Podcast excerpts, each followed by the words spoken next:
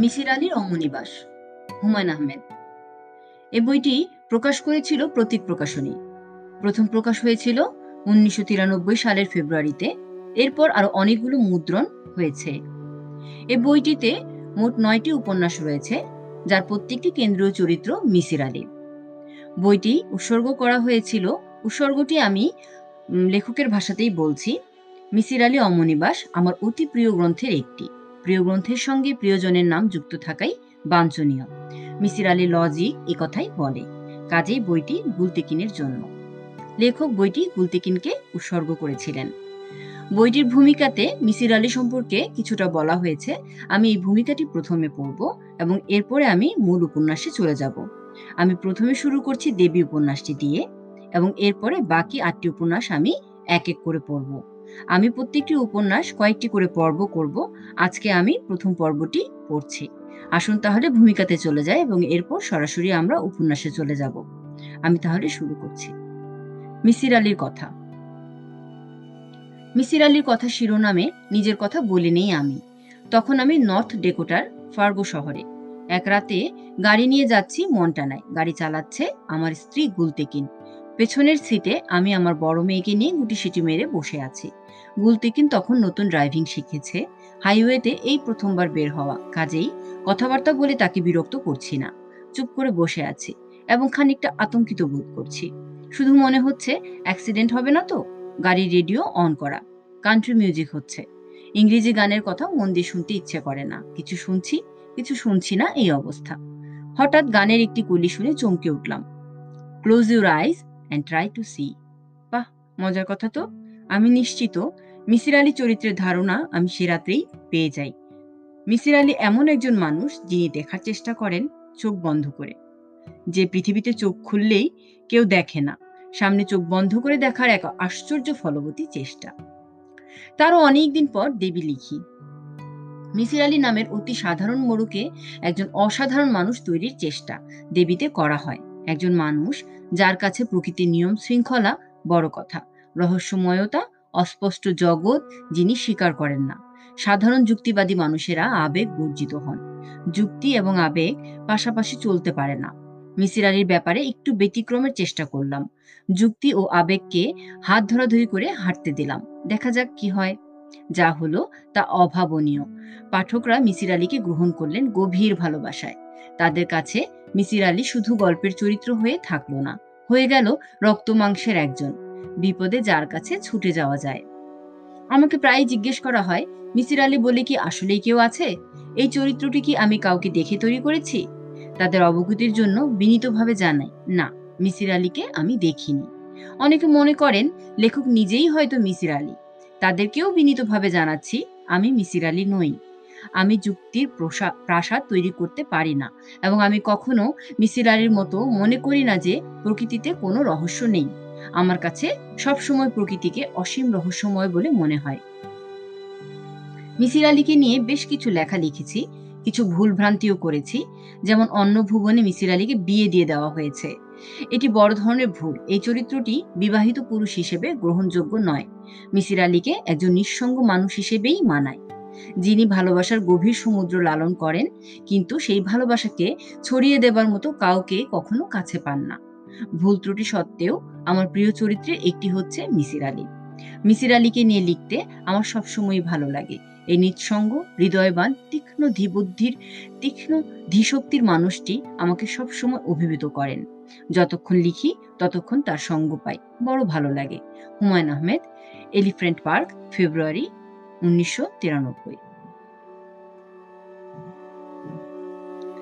আমি পড়ছি দেবী এবং দেবীর প্রথম পর্ব।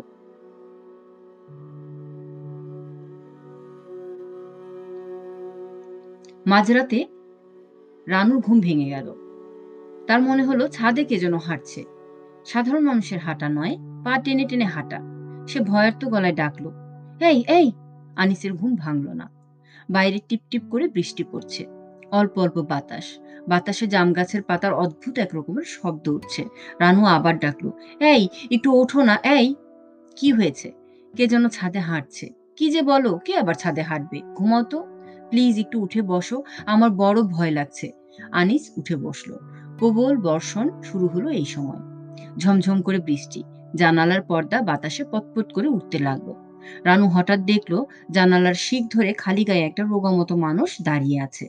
মানুষটির দুটি হাতই অসম্ভব লম্বা। রানু ফিসফিস করে বলল, ওখানে কে? কোথায় কে? ওই যে জানালায়? বাহ, কি যে ঝামেলা করো, নারকেল গাছে ছায়া পড়েছে। একটু বাতিটা জ্বালাও না। রানু, তুমি ঘুমাও তো। আনি শোবার উপক্রম করতেই ছাদে বেশ কয়েকবার থপথপ শব্দ হলো, যেন কেউ একজন ছাদে লাফাচ্ছে। রানু চমকে উঠল। বলল, কিসের শব্দ হচ্ছে? বানর, এ জায়গায় বানর আছে। কালি তো দেখলে ছাদে লাফালাফি করছিল। আমার বড় ভয় করছে। একটু উঠে গিয়ে বাতি জ্বালাও না, পায়ে ধরি তোমার। আনিস বাতি জ্বালালো। ঘড়িতে বাজে দেড়টা। ছাদে আর কোনো শব্দ শোনা যাচ্ছে না। তবুও রানুর ভয় কমলো না। সে কেঁপে কেঁপে উঠতে লাগল। আনিস বিরক্ত স্বরে বলল, এরকম করছ কেন? কেন জানি অন্যরকম লাগছে আমার? একটা খুব খারাপ স্বপ্ন দেখেছি। কি স্বপ্ন? দেখলাম আমি যেন কথার মাঝখানে হঠাৎ রানু থেমে গেল। কে যেন হাসছে, ভারী গলায় হাসছে। রানু কাপা স্বরে বলল, হাসির শব্দ শুনতে পাচ্ছ? কে যেন হাসছে। কে আবার হাসবে? বানরের শব্দ। কিংবা কেউ হয়তো জেগে উঠেছে দোতলায়। আনিস লক্ষ্য করল রানু খুব ঘামছে। চোখ মুখ রক্ত শূন্য বালিশের নিচ থেকে সিগারেটের প্যাকেট বের করল। দেয়াশলায় জ্বালাতে জ্বালাতে বলল, কি স্বপ্ন দেখেছিলে? দিনের বেলা বলব। কি যে সব কুসংস্কার তোমাদের? এখনও ভয় লাগছে? হ্যাঁ। কিসের ভয়? চোর ডাকাতের না ভূতের? বুঝতে পারছি না। ঠিক আছে, বাতি জ্বালানোই থাক। বাতি জ্বালিয়েই ঘুমাবো আজকে। এখন বলো দেখি কি স্বপ্ন দেখলে? দিনের বেলা বলব। আহ, বলো না, বললেই ভয় কেটে যাবে। রানু আনুসের বা হাত শক্ত করে চেপে ধরল। থেমে থেমে বলল, দেখলাম আমি একটা ঘরে একা শুয়ে আছি। একটা বেটে লোক এসে ঢুকলো। তারপর দেখলাম সে আমার শাড়ি টেনে খুলে ফেলার চেষ্টা করছে। আনি শব্দ করে হাসলো। রানু বলল, হাসলে কেন? হাসবো না, এটা একটা ভয় পাওয়ার স্বপ্ন হলো। তুমি তো সব সব, তুমি তো সবটা শোনোনি। সবটা শুনতে হবে না। পরে কি হবে তা আমার জানা। তুমি যা দেখেছ তা হচ্ছে একটা সেক্সুয়াল ফ্যান্টাসি। যুবক যুবতীরা এরকম স্বপ্ন প্রায়ই দেখে। আমি দেখি না, তুমিও দেখো, মনে থাকে না তোমার। আমি স্বপ্ন খুব কম দেখি, যা দেখি তা সব সময় সত্যি হয়। তোমাকে তো বলেছি অনেকবার। আনিস চুপ করে রইল। রানু এই কথাটি প্রায়ই বলে। বিয়ের রাতে প্রথমবার বলেছিল। আনিস সেবারও হেসেছে। রানু অবাক হয়ে বলেছে, আপনি আমার কথা বিশ্বাস করলেন না না? না। আমি আপনার গা ছুঁয়ে বলছি, বিশ্বাস করুন আমার কথা। রানু এমন ভাবে বলল যেন আনিসের বিশ্বাসের উপর অনেক কিছু নির্ভর করছে। আনিস শেষ পর্যন্ত হাসি মুখে বলল, ঠিক আছে, বিশ্বাস করলাম।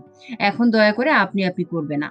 রানু ফিসফিস করে বলল, আপনার সঙ্গে যে আমার বিয়ে হবে, সেটাও আমি জানতাম। এটাও স্বপ্নে দেখেছিলে? হুম, দেখলাম একটা লোক খালি গায়ে দাঁড়িয়ে আছে, তার পেটের কাছে একটা মস্ত কাটা দাগ। লোকটিকে দেখেই মনে হলো এর সাথে আমার বিয়ে হবে। আমি তাকে বললাম, কেটেছে কীভাবে? আপনি বললেন, সাইকেল থেকে পড়ে গিয়ে ব্যথা পেয়েছিলাম। আনি সে রাতে দীর্ঘ সময় কোনো কথা বলতে পারেনি। তার পেটে একটা কাটার দাগ সত্যি সত্যি আছে। এই মেয়েটা সেটা জানার কথা নয়, তবে সাইকেল থেকে পড়ে গিয়ে কাটেনি, জাম গাছ থেকে পিছলে পড়ে কেটেছে। ব্যাপারটা কাকতরীয় বলাই বাহুল্য। মাঝে মাঝে এমন দু একটা জিনিস খুব মিলে যায়, তবুও কোথায় যেন একটা ক্ষীণ অস্বস্তি থেকে যায়। বাইরে বৃষ্টি খুব বাড়ছে। ঝড়টর হবে বোধহয়। শো শো, আওয়াজ হচ্ছে জানালায়, একটা কাজ ভাঙা। প্রচুর পানি আসছে ভাঙা জানালা দিয়ে। শীত শীত করছে। রানু, চলো ঘুমিয়ে পড়ি। সিগারেট শেষ হয়েছে? হ্যাঁ বিছানায় ওঠা মাত্র প্রবল শব্দে বিদ্যুৎ চমকালো। বাতি চলে গেল সঙ্গে সঙ্গে। শুধু এই অঞ্চল নয়, সমস্ত ঢাকায় বোধ করি অন্ধকার হয়ে গেল। আনিস বলল, ভয় লাগছে রানু? হ্যাঁ আচ্ছা হাসির গল্প টল্প করো। এতে ভয় কমে যাবে। গল্প বলো একটা। তুমি বলো। আনিস দীর্ঘ সময় নিয়ে একজন পাদ্রী ও তিনটি ইহুদি ও তিনটি মেয়ের গল্প বলল। গল্পের এক পর্যায়ে শ্রোতাকে জিজ্ঞেস করতে হয়, পাদ্রী তখন কি বলল? এর উত্তরটি হচ্ছে পাঁচ লাইন কিন্তু কিচ্ছু জিজ্ঞেস করল না রানু। সে কি শুনছে না? আনিস ডাকলো, এই রানু এই। রানু কথা বলল না। বাতাসের ঝাপটায় সশব্দে জানালার একটা পাল্লা খুলে গেল। আনিস বন্ধ করার জন্য উঠে দাঁড়াতেই রানু তাকে জড়িয়ে ধরে কাপা গলায় বলল, তুমি যেও না, খবরদার যেও না। কি আশ্চর্য, কেন? কিছু একটা জানালার ওপাশে দাঁড়িয়ে আছে। কি যে বলো? প্লিজ প্লিজ, রানু কেঁদে ফেলল। ফোপাতে ফোপাতে বলল, তুমি গন্ধ পাচ্ছ না? কিসের গন্ধ? কর্পূরের গন্ধের মতো গন্ধ। এটা কি মনের ভুল? সূক্ষ্ম একটা গন্ধ যেন পাওয়া যাচ্ছে ঘরে। ঝনঝন করে আরেকটা কাজ ভাঙলো। রানু বলল, ওই জিনিসটা হাসছে। শুনতে পাচ্ছ না? বৃষ্টি- বৃষ্টির শব্দ ছাড়া আনিস কিচ্ছু শুনতে পেল না। তুমি বসো তো, আমি হারিকেন জ্বালাচ্ছি। না, তুমি আমাকে ধরে বসে থাকো। আনিস অস্বস্তির সঙ্গে বলল, তুমি ওই জানালাটার দিকে আর তাকিও না তো? আনিস লক্ষ্য করল, রানু থরথর করে কাঁপছে। ওর গায়ের উত্তাপও বাড়ছে। রানুকে সাহস দেওয়ার জন্য সে বলল, কোনো দোয়া টোয়া পড়লে লাভ হবে? আয়তুল কুর্সি জানি আমি। আয়তুল কুর্সি পড়ব? রানু জবাব দিল না। চোখ, তার চোখ বড় বড় হয়ে উঠেছে। মুখ দিয়ে ফেনা ভাঙছে নাকি? শ্বাস ফেলছে টেনে টেনে। এই রানু, এই! কোনো সাড়াই নেই। আনিস হারিকেন জানালো। রান্নাঘর থেকে খুটখুট শব্দ আসছে। ইঁদুর, তাতে কোনো সন্দেহ নেই। তবু কেন জানি ভয় লাগছে না। তবু কেন জানি ভালো লাগছে না। আনিস বারান্দায় এসে ডাকলো, রহমান সাহেব, ও রহমান সাহেব। রহমান সাহেব বোধহয় জেগেই ছিলেন, সঙ্গে সঙ্গে বেরুলেন। কি ব্যাপার? আমার স্ত্রী অসুস্থ হয়ে পড়েছেন। কি হয়েছে? বুঝতে পারছি না। হাসপাতালে নিতে হবে নাকি? বুঝতে পারছি না। আপনি যান, আমি আসছি, এক্ষুনি আসছি। আনিস ঘরে ফিরে এলো। মনের ভুল, নিঃসন্দেহে মনের ভুল। আনিসের মনে হলো, সে ঘরের ভেতর গিয়ে দাঁড়ানো মাত্র কেউ একজন যেন দরজার আড়ালে সরে সরে পড়ল। রোগা লম্বা একটি মানুষ। আনিস ডাকলো, রানু রানু তৎক্ষণাৎ সাড়া দিল। কি? ইলেকট্রিসিটি চলে এলো তখনই। তার কিছুক্ষণের মধ্যেই রহমান সাহেব এসে উপস্থিত হলেন। উদ্বিগ্ন স্বরে বললেন, এখন কেমন অবস্থা? রানু অবাক হয়ে বলল, কিসের অবস্থা? কি হয়েছে? রহমান সাহেব অবাক হয়ে তাকালেন। আনিস বলল, তোমার শরীর খারাপ করছিল, তাই ওকে ডেকেছিলাম। এখন কেমন লাগছে? ভালো। রানু উঠে বসল। রহমান সাহেবের দিকে তাকিয়ে মৃদস্বরে বলল, এখন আমি ভালো। রহমান সাহেব তবু মিনিট দশে বসলেন। বললেন আনিস বলল, আপনি কি ছাদে দাপাদাপি শুনেছেন? সে তো রোজই শুনি, বাদরের উৎপাত। আমিও তাই ভেবেছিলাম, খুব জ্বালাতন করে। দিনে দুপুরে ঘর থেকে খাবার দাবার নিয়ে যায়। তাই নাকি? জি, নতুন এসেছেন তো, কয়েকদিন যাক, টের পাবেন। বাড়িওয়ালাকে বলেছিলাম গ্রিল দিতে, তা দেবে না। আপনাদের সঙ্গে দেখা হলে আমিও বলব। সবাই মিলে চেপে ধরতে হবে। জি, আমি বলব। আপনি কি চা খাবেন এক কাপ? আরে না না, এই রাত আড়াইটার সময় চা খাব নাকি? কি যে বলেন। উঠি ভাই, কোনো অসুবিধা দেখলে ডাকবেন। ভদ্রলোক উঠে পড়লেন। রানু চাপা স্বরে বলল এই রাত দুপুরে ভদ্রলোকে ডেকে আনলে কেন? কি মনে করলেন উনি? তুমি যা শুরু করেছিলে, ভয় পেয়ে ভদ্রলোকে ডাকলাম। কি করেছিলাম আমি? অনেক কাণ্ড করেছ। এখন তুমি কেমন? সেটা বলো। ভালো, কীরকম ভালো? বেশ ভালো। ভয় লাগছে না আর? না রানু বিছানা থেকে নেমে পড়ল। বেশ সহজ ও স্বাভাবিক। ভয়ের কোনো চিহ্নই নেই চোখে মুখে। শাড়ি কোমরে জড়িয়ে ঘরের পানি সরাবার ব্যবস্থা করছে। সকালে যা করবার করবে। এখন এসব রাখো তো। ইস, কি অবস্থা হয়েছে দেখো না। হোক, এখন এদিকে এসো। রানু হাসি মুখে এগিয়ে এলো। এখন আর তোমার ভয় লাগছে না? না? জানালার পাশে কে যেন দাঁড়িয়েছিল বলছিলে? এখন কেউ নেই, আর থাকলেও কিছু এসে যায় না। আনিস দ্বিতীয় সিগারেটটা ধরালো। হালকা গলায় বলল, এক কাপ চা করতে পারবে? চা এত রাতে? এখন আর ঘুম আসবে না। করো দেখি এক কাপ। রানু চা বানাতে গেল। কিছুক্ষণের মধ্যেই পানি ফোটার শব্দ হলো। বাইরে বৃষ্টি হচ্ছে ঝমঝম করে। রানু একা একা রান্নাঘরে। কে বলবে? এই মেয়েটি অল্প কিছুক্ষণ আগে ভয়ে অস্থির হয়ে গিয়েছিল। ছাদে আবার ঝুপঝুপ শব্দ হচ্ছে। এই বৃষ্টির মধ্যে বানর এসেছে নাকি? আনিস উঠে গিয়ে রান্নাঘরে উকি দিল। হালকা গলায় বলল, ছাদে বড় ধূপধাপ শব্দ হচ্ছে। রানু জবাব দিল না। আনিস বলল, এ বাড়িটা ছেড়ে দেব। সস্তা এরকম বাড়ি আর পাবে না। দেখি পাই কিনা। চায় চিনি হয়েছে তোমার? হয়েছে। তুমি নিলে না? না, রাত দুপুরে চা খেলে আমার আর ঘুম হবে না। রানু হাই তুলল। আনিস বলল, এখন বলো তো, তোমার স্বপ্ন বৃত্তান্ত? কোন স্বপ্নের কথা? ওই যে স্বপ্ন দেখলে একটা বেটে লোক? কখন আবার এই স্বপ্ন দেখলাম? কি যে বলো তুমি? আনিস আর কিছু বলল না। চা শেষ করে ঘুমাতে গেল। শীত শীত করছিল। রানু পা গুটিয়ে বাচ্চা মেয়েদের মতো শুয়েছে। একটি হাত দিয়ে জড়িয়ে রেখেছে আনিসকে। তার ভারী নিঃশ্বাস পড়ছে। ঘুমিয়ে পড়েছে বোধহয়।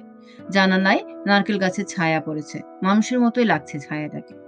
বাতাসে গাছের পাতা নড়ছে। মনে হচ্ছে মানুষটি হাত নাড়ছে। ঘরের ভেতর মিষ্টি একটা গন্ধ। মিষ্টি কিন্তু অচেনা। আনিস রানুকে কাছে টেনে আনলো। রানু মুখে আলো এসে পড়েছে। কি যে মায়াবতী লাগছে। আনিস ছোট্ট করে নিঃশ্বাস ফেলল। ওদের বিয়ে হয়েছে মাত্র ছ মাস। আনিস এখনও অভ্যস্ত হয়ে ওঠেনি। প্রতি রাতেই রানুর মুখ তার কাছে অচেনা লাগে।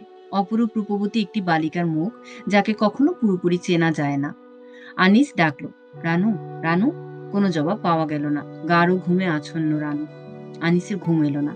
শুয়ে শুয়ে ঠিক করে ফেলল, রানুকে ভালো একজন সাইকিয়াটিস্টের কাছে নিয়ে যেতে হবে। অফিসের কমলেন্দুবাবু এক ভদ্রলোকের কথা প্রায়ই বলেন। খুব নাকি গুণী লোক। মিসির সাহেব, দেখলে হয় একবার মিসির সাহেবকে। রানু ঘুমের ঘরে খিলখিল করে হেসে উঠল। অপ্রকৃতস্থ মানুষের হাসি শুনতে ভালো লাগে না, গা ছমছম করে।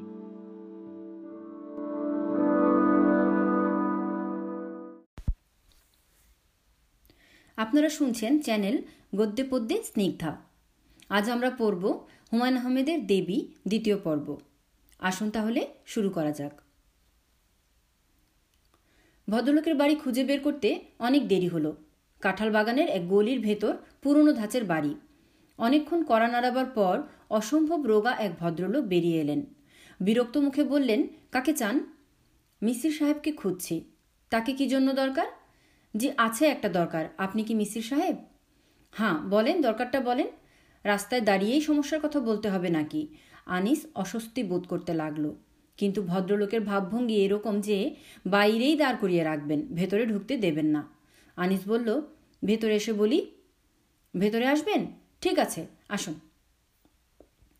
মিসির সাহেব যেন নিতান্ত অনিচ্ছায় দরজা থেকে সরে দাঁড়ালেন। ঘন অন্ধকার, তিন চারটা বেতের চেয়ার ছাড়া আসবাবপত্র কিছু নেই। বসুন আপনি, আনিস বসল। ভদ্রলোক বললেন, আজ আমার শরীর ভালো না, আলসার আছে, ব্যথা হচ্ছে এখন, তাড়াতাড়ি বলেন কি বলবেন? আমার স্ত্রীর একটা ব্যাপারে আপনার কাছে এসেছি, আপনার নাম শুনেই এসেছি। আমার নাম শুনে এসেছেন? জি। আমার এত নাম ডাক আছে তা তো জানতাম না? স্পেসিফিক্যালি বলুন তো, কার কাছে শুনেছেন? আনিস আমতা আমতা করতে লাগল। ভদ্রলোক অসহিষ্ণু স্বরে বললেন, বলুন, কে বলল? আমাদের অফিসের এক ভদ্রলোক, কমলেন্দু বাবু। আপনি নাকি তার বোনের চিকিৎসা করেছিলেন? ও আচ্ছা চিনেছি কমলেন্দু। শোনেন, আমি কিন্তু ডাক্তার না, জানেন তো? জি স্যার, জানি। আচ্ছা আগে এক কাপ চা খান, তারপর কথা বলব। রুগীটি কে বললেন? আপনার স্ত্রী? জি। বয়স কত? ষোলো, সতেরো। বলেন কি, আপনার বয়স তো মনে হয় চল্লিশের মতো, ঠিক না? আনিস শুকনো গলায় বলল, আমার সাঁত্রিশ এরকম অল্প বয়স্ক মেয়ে কেন বিয়ে করেছেন? এটা আবার কেমন প্রশ্ন? আনিসের মনে হলো, কমলেন্দুবাবুর কথা শুনে এখানে আসাটা ঠিক হয়নি। ভদ্রলোকের নিজেরই মনে হয় মাথা ঠিক নেই। একজন অপরিচিত মানুষকে কেউ এরকম কথা জিজ্ঞেস করে? বলুন বলুন, এরকম অল্প বয়সী মেয়ে বিয়ে করলেন কেন? হয়ে গেছে আর কি। বলতে চান না, বোঝা যাচ্ছে। ঠিক আছে, বলতে হবে না। চার কথা বলে আসি। চা খেয়ে তারপর শুরু করব। ভদ্রলোক আনিসকে বাইরে বসিয়ে ভেতরে চলে গেলেন। তারপর তার আসার নামগন্ধ নেই। আট ন বছরের একটি বাচ্চা মেয়ে এক কাপ দারুণ মিষ্টি স্বর ভাষা চা দিয়ে চলে গেল। তারপর আর কোনো সারা শব্দ নেই। দেখতে দেখতে সন্ধ্যা হয়ে যায়। আনিস বেশ কয়েকবার কাশলো। দুবার গলা উঁচিয়ে ডাকলো, বাসায় কেউ আছেন? কোনো সাড়া নেই। কি ঝামেলা? কমলেন্দু বাবু অবশ্য বারবার বলে দিয়েছিলেন, এই লোকের কথাবার্তা ঠিক ঠিকানে নেই, তবে লোকটা অসাধারণ। আনিসের কাছে অসাধারণ কিছু মনে হয়নি, তবে চোখের দৃষ্টি খুব তীক্ষ্ণ। এটি অবশ্য প্রথমে চোখে পড়ে, আর দ্বিতীয় যে জিনিসটি চোখে পড়ে, সেটি হচ্ছে তার আঙুল, অস্বাভাবিক লম্বা লম্বা সবকটা আঙুল। এই যে, অনেকক্ষণ বসিয়ে রাখলাম। না, ঠিক আছে, ঠিক থাকবে কেন? ঠিক না। লোকটি এই প্রথমবার হাসলো, থেমে থেমে বলল আলসার আছে তো, ব্যথায় কাহিল হয়ে শুয়েছিলাম, অমনি ঘুম এসে গেল। আমি তাহলে অন্য একদিন আসি। না, এসেছেন যখন বসুন, চা দিয়েছিল? জি। বেশ, এখন বলুন, কি বলবেন? আনিস চুপ করে রইল। এটা এমন একটা ব্যাপার যা চট করে অপরিচিত কাউকে বলা যায় না। ভদ্রলোক শান্ত স্বরে বললেন, আপনার স্ত্রীর মাথা ঠিক নেই, তাই তো? জি না, স্যার, মাথা ঠিক আছে। পাগল নন? জি না। তাহলে আমার কাছে এসেছেন কেন? মাঝে মাঝে সে অস্বাভাবিক আচরণ করে। কী রকম অস্বাভাবিক? ভয় পায়। মাঝে মাঝে এরকম হয়। ভয় পায়? তার মানে কি? কিসের ভয়? ভূতের ভয়। ঠিক জানেন? ভয়টা ভূতের? জি না, ঠিক জানি না। মনে হয় এরকম। ভদ্রলোক একটি চুরুট ধরিয়ে খক করে কাশতে কাশতে বললেন, বর্মা থেকে আমার এক বন্ধু এনেছে, অতি বাজে জিনিস। আনিক কিছু বলল না। তবে এই ভদ্রলোকের স্টাইলটি তার পছন্দ হলো। ভদ্রলোক অবলীলায় অন্য একটি প্রসঙ্গ নিয়ে এসেছেন এবং এমনভাবে কথা বলছেন যেন এর আগের কথাবার্তা তার কিছুই মনে নেই। এরকম চুরুট চার পাঁচটা খেলে যক্ষা হয়ে যাবে। আপনাকে দেবো একটা? জি না। ফেলে দিতে মায়া লাগে বলে খাই। খাওয়ার জিনিস না, অখাদ্য। তবে হাবানা চুরুটগুলি ভালো। হাবানা চুরুট খেয়েছেন কখনো? জি না। খুব ভালো। মাঝে মাঝে আমার এক বন্ধু আমাকে দিয়ে যায়। ভদ্রলোক চুরুটে টান দিয়ে আবার ঘর কাঁপিয়ে কাশতে লাগলেন। কাশি থামতেই বললেন, এখন আমি আপনাকে কয়েকটা প্রশ্ন করব। যথাযথ জবাব দেবেন। জি আচ্ছা। প্রথম প্রশ্ন, আপনার স্ত্রী কি সুন্দরী? জি। বেশ সুন্দরী? জি। আপনার স্ত্রী কখন ভয় পান, রাতে না দিনে? সাধারণত রাতে, তবে একবার দুপুরে ভয় পেয়েছিল। ভয়টা কীরকম, সেটা বলেন। মনে হয় কিছু একটা দেখে। সববার একই জিনিস দেখেন না এক একবার এক এক রকম? এটা আমি ঠিক বলতে পারছি না। এই সময় কি তিনি কোনো রকম গন্ধ পান? আমি ঠিক বলতে পারছি না। যখন সুস্থ হয়ে ওঠেন, তখন কি তার ভয়ের কথা মনে থাকে? বেশিরভাগ সময়ই থাকে না, তবে মাঝে মাঝে থাকে। আপনার স্ত্রীর স্বাস্থ্য নিশ্চয়ই খারাপ? জি। উনি প্রথম কখন ভয় পেয়েছিলেন বলতে পারেন? জি না, তবে খুব ছোটবেলায়। প্রথম ভয়ের ঘটনাটা আমাকে বলুন। আমি ঠিক সেটা জানি না। অনেক কিছুই জানেন না মনে হচ্ছে। আপনার স্ত্রীকে একদিন নিয়ে আসুন। আনিস কিছুক্ষণ চুপ করে থেকে বলল, আমি তাকে আনতে চাই না। কেন চান না? সে খুব সেন্সিটিভ সে যদি টের পায় যে তার এই অস্বাভাবিকতা নিয়ে আমি লোকজনের সাথে আলাপ করছি, তাহলে খুব মন খারাপ করবে। দেখুন ভাই, আপনার স্ত্রীর সাথে কথা না বলে কিছুই করা যাবে না। আপনার স্ত্রী অসুস্থ এবং আমার মনে হচ্ছে সেই অসুখ দ্রুত বেড়ে যাবে। আপনি তাকে নিয়ে আসবেন। আনিস উঠে দাঁড়াল। ক্ষীণস্বরে বলল, আপনাকে কত দেব? ভদ্রলোক বিস্মিত হয়ে বললেন, কমলেন্দুবাবু কি আপনাকে বলেননি আমি ফিস নেই না? এই কাজটি আমি শখের খাতিরে করি। বুঝতে পেরেছেন? জি, পারছি। তবে আপনি যদি ভালো গোলাপের চারা পান, তাহলে আমাকে দিতে পারেন। আমার গোলাপের খুব শখ। সব মিলিয়ে ত্রিশটি ডিফারেন্ট ভ্যারাইটি চারা আমার কাছে আছে। একটা আছে দারুণ ইন্টারেস্টিং, ঘাস ফুলের মতো ছোট ছোট সাইজের গোলাপ।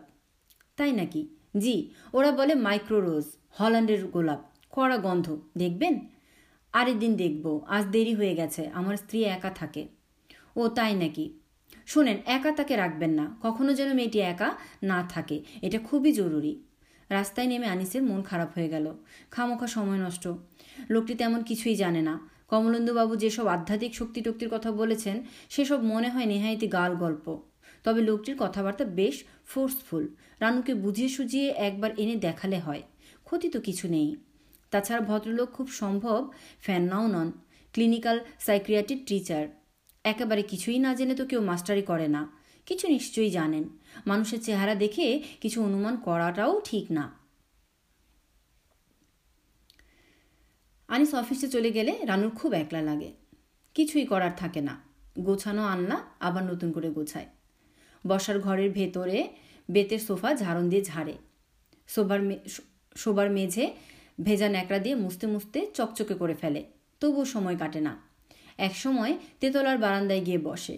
এবারে ছোট্ট বারান্দাটি তার খুব পছন্দ। গ্রিল দেওয়া বারান্দাটি গোলাকার। এখানে বসে অনেক দূর পর্যন্ত দেখা যায়। সামনেই একটা মেয়েদের স্কুল। টিফিন টাইমে মেয়েগুলোর কর্মকাণ্ড কারখানা দেখতে খুব মজা লাগে। রানু প্রায় সারা দুপুর বারান্দাতেই বসে থাকে। একা একা ঘরে বসে থাকতে ভালো লাগে না। কেমন যেন নিঃশ্বাস বন্ধ হয়ে আসে। একটু যেন ভয় ভয়ও করে। অবশ্য এখন দুপুর গড়িয়ে বিকেল নামতে থাকে, তখন ভয় ভয় ভাবটা কমে যায়। বিকেলবেলা বাড়িওয়ালার মেয়ে দুটি তাদের ভেতরের দিকের বাগানে বসে মজা করে চা খায়। চা খেতে খেতে দুজনেই খুব হাসাহাসি করে। এক এক দিন ওদের বাবাও সঙ্গে বসেন। রানুর দেখতে বেশ লাগে। ছোট মেয়েটির সঙ্গে রানুর কিছুদিন আগে আলাপ হয়েছিল। বেশ মেয়েটি। খুব স্মার্ট। দেখতেও সুন্দর। একদিন দুপুরে রানু বারান্দায় এসে বসেছে, মেয়েটি এসে উপস্থিত। মুখে চাপা হাসি। হাতে কি একটা বই? এসেই বলল, আপনাকে একটা কথা জিজ্ঞেস করতে এসেছি। কি কথা? আপনি সারাদিন বারান্দায় বসে থাকেন কেন? সারাদিন কোথায়? দুপুরবেলায় বসি। কিছু করার নেই তো, একা একা লাগে। তা ঠিক। বসবো আপনার এখানে? আজ আমি কলেজে যাইনি। বোটানি প্র্যাকটিক্যাল ছিল আজকে। মেয়েটি খুব সহজভাবে বলল ঘণ্টাখানেকের মধ্যে এক গাদা কথা বলল। তারপর যাবার সময় হঠাৎ বলল, আরেকটা কথা জিজ্ঞেস করব। করো। আপনি এত সুন্দর কেন? যে আমার চেয়েও সুন্দরী তাকে আমার ভালো লাগে না। রানু কি বলবে ভেবে পেল না। মেয়েটি হাসতে হাসতে বলল, আমাদের ক্লাসের মেয়েদের কি ধারণা জানেন? তাদের ধারণা, আমি হচ্ছে বাংলাদেশের সবচেয়ে সুন্দরী মহিলা। ওদের একদিন এনে আপনাকে দেখিয়ে দিব। ঠিক আছে, দিও। আর একটু বসো। চা খাবে? না, আমি চা বেশি খাই না। বেশি চা খেলে গায়ের রং ময়লা হয়ে যায়। মেয়েটি যেমন হুট করে এসেছিল, তেমনি হুট করে নিচে নেমে চলে গেল। বেশ লাগল রানুর। নতুন বাসাটা তার ভালোই লাগছে। পুরনো ঢাকার হলেও বেশ নিরিবিলি। মালিবাগের বাসাটার মতো নয়। নিঃশ্বাস নিঃশ্বাস নেবার জায়গা ছিল না সেখানে। পাশ দিয়ে রাত দিন রিক্সা যাচ্ছে, গাড়ি যাচ্ছে, জঘন্য। এই বাসাটা ভেতরের দিকে। বাড়িওয়ালা ভদ্রলোকও বেশ ভালো মানুষ। প্রথম দিনেই আনিসকে বলেছেন, আমার বাড়ি ভাড়া দেবার দরকার নেই। টাকার জন্যই তো বাড়ি ভাড়া, টাকা যথেষ্ট আছে। তবু দুঘর ভাড়াটে রাখি, কারণ এত বড় বাড়িতে মানুষ না থাকলে ভালো লাগে না। কবরখানা কবরখানা ভাব চলে আসে। তবে সবাইকে আমি বাড়ি ভাড়া দেই না। আপনাকে দিচ্ছি কারণ আপনাকে পছন্দ হয়েছে। ভাড়াটাও খুব কম, মাত্র ছশো টাকা। তিন রুমের এত বড় একটা বাড়ি ছশো টাকায় পাওয়া ভাগ্যের ব্যাপার। রানু এখানে এসে হাফ ছেড়ে বেঁচেছে। তার সবচেয়ে পছন্দ হয়েছে বাথরুম, বড় ঝকঝকে একটা বাথরুম। বাসাটা রানুর খুব পছন্দ হয়েছিল। আনিস যখন বলল, কি, নেব? পছন্দ হয়? হয়। ভালো করে ভেবে বলো, নেব কি না। দুদিন পরে যদি বলো, পছন্দ না, তাহলে মুশকিলে পড়ব। মালিবাগের বাসাটা ভালো ছিল, শুধু শুধু বদলালাম। এই বাসাটাও ভালো। রানু খুব খুশি মনে নতুন বাসা সাজালো। নিজেই পর্দা কিনে আনলো, সারা রাত জেগে সেলাই করল, তার উৎসাহের সীমা নেই। বুঝলে রানু, সবার সাথে মিলেমিশে থাকবে। অন্যদের বাসায় যাবে টাবে। একা একা থাকার অভ্যাসটা ভালো না। যাবে তো? যাব। একা থাকলেই মানুষের মধ্যে নানান রকম প্রবলেম দেখা যায়। বুঝলে? সব ভাড়াটাদের সঙ্গে খাতির রাখবে। ভাড়াটে তো মাত্র একজন।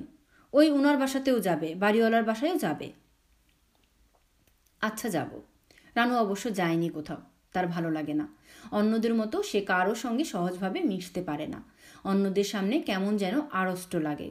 বারান্দায় বেতের চেয়ারটাতে বসে থাকতেই বেশি ভালো লাগে। দুপুরটাই যা কষ্টের, দুপুরটা কেটে গেলেই অন্যরকম একটা শান্তি লাগে। কিন্তু আজকের দুপুরটা দীর্ঘ, কিছুতেই আর কাটছে না। বারান্দায় বসে থাকতেও ভালো লাগছে না।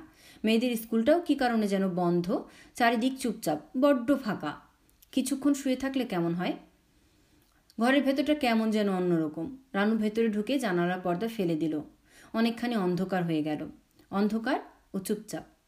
তখন স্পষ্ট গলায় কেউ ডাকলো, রানু রানু? কয়েক মুহূর্ত রানু নড়ল না, অপেক্ষা করতে লাগল। কিন্তু যে ডেকেছে, সে দ্বিতীয়বার আর ডাকলো না। রানুর এরকম চারিদিকে নিস্তব্ধতার মধ্যে একজন অসররীকেও ডেকে উঠল। অসংখ্যবার শুনেছে এই ডাক। কে সে? কোত্থেকে আসে সে? রানু ফিসফিস করে বলল, কে? কোনো জবাব পাওয়া গেল না, কে তুমি? জানালার পর্দাটা শুধু কাঁপছে, বিকেল হয়ে আসছে। রানু ছোট্ট একটি নিঃশ্বাস ফেলে বারান্দায় এসে দাঁড়াল। নিচের বাগানে বাড়িওয়ালার বড় মেয়েটি হাঁটছে। নীলু বোধহয় ওর নাম। এই মেয়েটি তার বোনের মতো নয়, গম্ভীর। কথাবার্তা প্রায় বলেই না। তবু ওকে দেখলেই রানুর মনে হয় মেয়েটি বড় ভালো, মায়াবতী মেয়ে। রানু দেখল বিষণ্ন ভঙ্গিতে মেয়েটি একা একা বসে আছে। তার ইচ্ছে হলো নিচে নেমে ওর সাথে কথা বলে। কিন্তু সে গেল না। আপনারা শুনছিলেন চ্যানেল গদ্যে পদ্যে স্নিগ্ধা। আজ পড়ছি হুমায়ুন আহমেদের দেবী তৃতীয় পর্ব। আসুন তাহলে শুরু করা যাক। নীলু দুবার বিজ্ঞাপনটা পড়ল। বেশ একটা মজার বিজ্ঞাপন। কেউ কি আসবেন? আমি একজন নিঃসঙ্গ মানুষ। স্ত্রীর মৃত্যুর পর একা জীবনযাপন করছি। সময় আর কাটে না। আমার দীর্ঘ দিবস ও দীর্ঘ রজনীর নিঃসঙ্গতা কাটাতে কেউ আমাকে দু লাইন লিখবেন? জিপিও বক্স নাম্বার তিয়াত্তর। দৈনিক পত্রিকায় এরকম বিজ্ঞাপন দেবার মানে কি? সাপ্তাহিক কাগজগুলিতে এইসব থাকে, ছেলে ছোকরাদের কাণ্ড। এই লোকটি নিশ্চয়ই ছেলে ছোকরা নয়, বুড়ো হাবড়াদের একজন। বাবা এটা পড়েছ? নীলু জাহিদ সাহেবের হাতে কাগজটা গুজে দিল। বাবা, এই বিজ্ঞাপনটি পড়ো তো। জাহিদ সাহেব নিজেও ভ্রু কুঞ্চিত করে দুবার পড়লেন। তার মুখের ভঙ্গি দেখে মনে হলো, বেশ বিরক্ত হয়েছেন। পড়েছ? হুম, পড়লাম। কি মনে হয় বাবা? কি আবার মনে হবে? কিছুই মনে হয় না। দেশটা রসাতলে যাচ্ছে। খবরের কাগজওয়ালারা এইসব ছাপে কীভাবে? নীলু হাসি মুখে বলল, ছাপাবে না কেন? দেশটা বিলেত আমেরিকা নয়, বুঝলি? আর ভালো করে পড়লেই বোঝা যায় লোকটার একটা বদ মতলব আছে। কই, আমি তো বদ মতলব কিছু বুঝছি না। জাহি সাহেব গম্ভীর হয়ে বললেন, দেখিস, তুই আবার চিঠি লিখে বসবি না। নীলু মুখ নিচু করে হাসলো। হাসছিস কেন? এমনি হাসছি। চিঠি লিখবার কথা ভাবছিস না তো মনে মনে? হুম নীলু মুখে উহু বললেও মনে মনে ঠিক করে ফেলল। গুছিয়ে একটা চিঠি লিখবে। দেখা যাক না কি হয়। কি লেখে লোকটি? রাতে ঘুমোতে যাবার আগে সে সত্যি একটা চিঠি লিখে ফেলল। মোটামুটি বেশ দীর্ঘ চিঠি। জনাব, আপনার বিজ্ঞাপনটি পড়লাম। লিখলাম কয়েক লাইন। এতে কি আপনার নিঃসঙ্গতা কাটবে? আমার বয়স আঠারো। আমি ঢাকা বিশ্ববিদ্যালয়ের ছাত্রী। আমরা দু বোন। আমার ছোট বোনটির নাম বিলু। সে হলিক্রস কলেজে পড়ে। আমরা দু বোনই খুব সুন্দরী। এই যা, এটা আপনাকে লেখা ঠিক হলো না। তাই না? নাকি সুন্দরী মেয়েদের চিঠি পেলে আপনার নিঃসঙ্গতা আরও দ্রুত কাটাবে? নীলু। চিঠিটি লিখেই তার মনে হলো যে এরকম লেখাটা ঠিক হচ্ছে না। চিঠির মধ্যে একটা বড় মিথ্যা আছে। সে সুন্দরী নয়। বিলুর জন্য কথাটা ঠিক, তার জন্য নয়। নীলু ছোট্ট একটা নিঃশ্বাস ফেলে দ্বিতীয় চিঠিটি লিখল। জনাব, আমার নাম নীলু, আমার বয়স কুড়ি। আপনার নিঃসঙ্গতা কাটাবার জন্য আপনাকে লিখছি। কিন্তু চিঠিতে কি কারও নিঃসঙ্গতা কাটে? আপনার বয়স কত? এটা দয়া করে জানাবেন। নীলু। দ্বিতীয় চিঠিটাও তার পছন্দ হলো না। তার মনে হলো সে যেন কিছুতেই গুছিয়ে আসল জিনিসটি লিখতে পারছে না। রাতে শুয়ে শুয়ে তার মনে হলো, হঠাৎ করে সে এত ব্যস্ত হয়ে পড়েছে কেন? চিঠি লেখারই বা কি দরকার? সে নিজেও কি খুব নিঃসঙ্গ? হয়তো বা এই বাড়িতে আর দুটি মাত্র প্রাণী, বিলু আর বাবা। বাবা রাত দিন নিজের ঘরেই থাকেন। মাসের প্রথম দিকের কয়েকটা দিন বাড়ি ভাড়ার টাকা আদায়ের জন্য অল্প যা নড়াচড়া করেন। তারপর আবার নিজের ঘরেই বন্দি। আর বিলু তো আছে তার অসংখ্য বন্ধু বান্ধব নিয়ে। শুধু মেয়ে বন্ধু নয়, তার আবার অনেক ছেলে বন্ধুও আছে। মহানন্দে আছে বিলু। তবে সে একটু বাড়াবাড়ি করছে।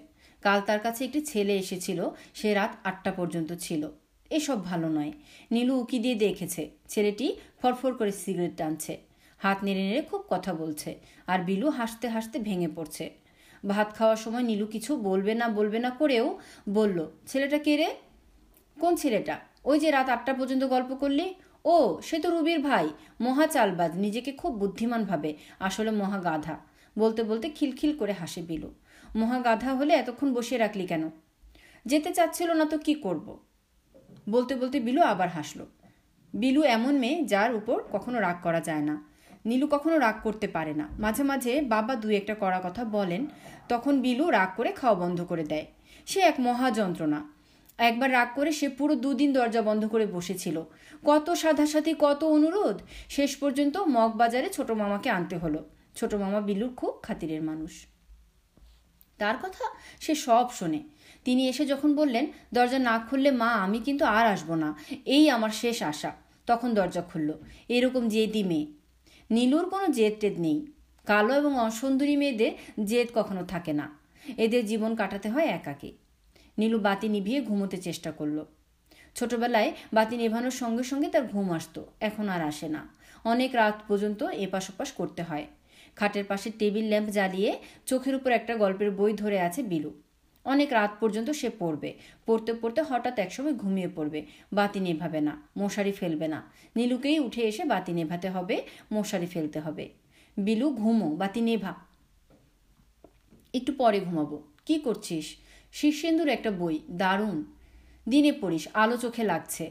দিনে আমার সময় কোথায়? তুমি ঘুমাও না। নীলু ঘুমাতে পারল না। শুয়ে শুয়ে তাকিয়ে রইল বিলুর দিকে। দিনে দিনে কি যে সুন্দর, দিনে দিনে মেয়েটা যে কি সুন্দর হচ্ছে, একই বাবা মার দু মেয়ে একজন এত সুন্দর আর অন্যজন এত অসুন্দর কেন? নীলু ছোট্ট নিঃশ্বাস ফেলল। আপা, কি? দারুণ বই, তুমি পড়ে দেখো। প্রেমের? হ্যাঁ প্রেমের হলেও খুব সিরিয়াস জিনিস, দারুণ। তাই নাকি? হুম, একজন খুব রূপবতী মেয়ের গল্প। তোর মতো একজন? তোর আমি আবার সুন্দর নাকি? আমাদের তিনতলার ভাড়াটের বউটিকে বউটিকে বলতে পারো। রানু নাম, দেখেছ? না তো খুব সুন্দরী? ওরে বাবা, দারুণ, হেমামালির চেয়েও সুন্দর।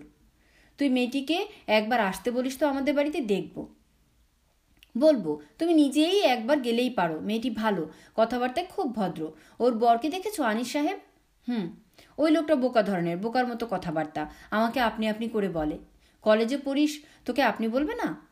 ফ্রক পরা কাউকে এরকম একজন বুড়ো মানুষ আপনি বলবে নাকি? বুড়ো নাকি? চল্লিশের উপর বয়স হবে মেয়েটার বয়স কত? খুব কম, চোদ্দ পনেরো হবে। বিলু বাতি নিভিয়ে দিল এবং নিমিষেই ঘুমিয়ে পড়ল। নীলু জেগে রইল অনেক রাত পর্যন্ত। কিছুতেই তার ঘুম এলো না। ইদানিং তার ঘুম খুব কমে গেছে। রোজই মাঝ রাত না হওয়া অবধি ঘুম আসে না।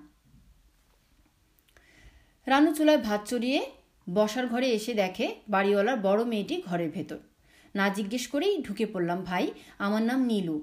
আসুন আসুন, আপনাকে আমি চিনি। আপনি বাড়িওয়ালার বড় মেয়ে। আজ ইউনিভার্সিটি যাননি? হুম আজ ক্লাস নেই। আপনার সাথে গল্প করতে এলাম। কি করছিলেন? ভাত রান্না করছি। চলুন রান্নাঘরে গিয়ে বসি। বিলুর কাছ থেকে আপনার খুব প্রশংসা শুনি। বিলুর ধারণা, আপনি হচ্ছেন হেমামালিনী। রানু অবাক হয়ে বলল, হেমামালিনী কে? আছে একজন, সিনেমা করে। সবাই বলে খুব সুন্দর। আমার কাছে সুন্দর লাগে না। চেহারাটা অহংকারী। রিনু মুখ টিপে হাসতে হাসতে বলল সুন্দরী মেয়েরা তো অহংকারীই হয়। আপনি অহংকারী? রানু হাসতে হাসতে বলল হ্যাঁ কিন্তু আমাকে আপনি আপনি বলতে পারবেন না, তুমি করে বলতে হবে। নীলু লক্ষ্য করল মেয়েটি বেশ রোগা, কিন্তু সত্যিই রূপসী, সচরাচর দেখা যায় না। চোখ দুটি কপালের দিকে ওঠানো বলে দেবী প্রতিমার চোখের মতো লাগে। সমগ্র চেহারায় খুব সূক্ষ্ম হলেও কোথায় যেন একটা মূর্তি মূর্তি ভাব আছে। কি দেখছেন? তোমাকেই দেখছি ভাই, তোমার চেহারায় একটা মূর্তি মূর্তি ভাব আছে। রানু মুখ কালো করে ফেলল। নীলু অবাক হয়ে বলল, ও কি? তুমি মনে হয় মন খারাপ করলে? না, মন খারাপ করব কেন? কিন্তু এমন মুখ কালো করলে যে? আমি কিন্তু কমপ্লিমেন্ট হিসেবে তোমাকে বলেছি। তোমার মতো সুন্দরী মেয়ে আমি খুব বেশি দেখিনি। তবে একবার একটি বিহারি মেয়েকে দেখেছিলাম আমার ছোট মামার বিয়েতে। অবশ্য সেই মেয়েটি তোমার মতো রোগা ছিল না, ও স্বাস্থ্য ভালো ছিল। আপনি কি একটু চা খাবেন? তুমি আমাকে আপনি করে বলছো কেন? তোমার কি মনে হয় আমার বয়স অনেক বেশি? না, তা মনে হয় না। তুমিও আমাকে তুমি করে বলবে। আর তোমার যদি আপত্তি না থাকে, তাহলে আমি মাঝে মাঝে তোমার কাছে আসব। রানু চায়ের কাপ সাজাতে সাজাতে মৃদু স্বরে বলল, আমাকে মূর্তি মূর্তি লাগে, এটা বললে কেন? নীলু অবাক হয়ে বলল, এমনি বলেছি, টানা টানা চোখ তো সেই জন্য তুমি দেখি ভাই রাগ করেছ? একটা কারণ আছে নীলু, তোমাকে আমি একদিন সব বলব, তাহলেই বুঝবে। চায়ে কতটুকু চিনি খাও? তিন চামচ। নীলু অনেকক্ষণ বসল, কিন্তু কথাবার্তা তেমন জমল না। রানু কেমন যেন অন্যমনস্ক হয়ে পড়েছে, কিছুতেই মন লাগাতে পারছে না। সহজ হতে পারছে না। নীলু বেশ কয়েকবার অন্য প্রসঙ্গ আনতে চেষ্টা করল। ভাষা ভাষা জবাব দিল রানু এবং একসময় হালকা স্বরে বলল, আমার একটা অসুখ আছে নীলু। কি অসুখ? মাঝে মাঝে আমি ভয় পাই। ভয় পাই মানে? নীলু মাথা নিচু করে বলল, ছোটবেলায় একবার নদীতে গোসল করতে গিয়েছিলাম, এরপর থেকে এরকম হয়েছে। কি হয়েছে? রানু জবাব দিল না। বলো কি হয়েছে? অন্য একদিন বলব। আজ তুমি তোমার কথা বলো। আমার তো বলার মতো কোনো কথা নেই। তোমার বন্ধুদের কথা বলো। আমার তেমন কোনো বন্ধুও নেই। আমি বলতে গেলে একা একা থাকি। অসুন্দরী মেয়েদের বন্ধু বান্ধব তেমন থাকে না। রং খারাপ হলে মানুষ অসুন্দর হয় না, নীলু। আমি নিজে কি, সেটা আমি ভালোই জানি। নীলু উঠে পড়ল। রানু বলল, আবার আসবে তো? আসব। তুমি তোমার ভয়ের কথা টথা কি বলছিলে, সেই সব বলবে। বলব। নীলু, পাঠাবে না পাঠাবে না করেও চিঠিটা পাঠিয়ে দিল। কিন্তু তার পরপরই দুশ্চিন্তার সীমা রইল না। কে জানে, বুড়ো হাবড়া লোকটি একদিন হয়তো বাসায় এসে হাজির হবে। দারুণ লজ্জার ব্যাপার হবে সেটা। নিতান্তই ছেলে মানুষই কাজ করা হয়েছে। চার পাঁচ দিন নীলুর খুব খারাপ কাটল। দারুণ অস্বস্তি।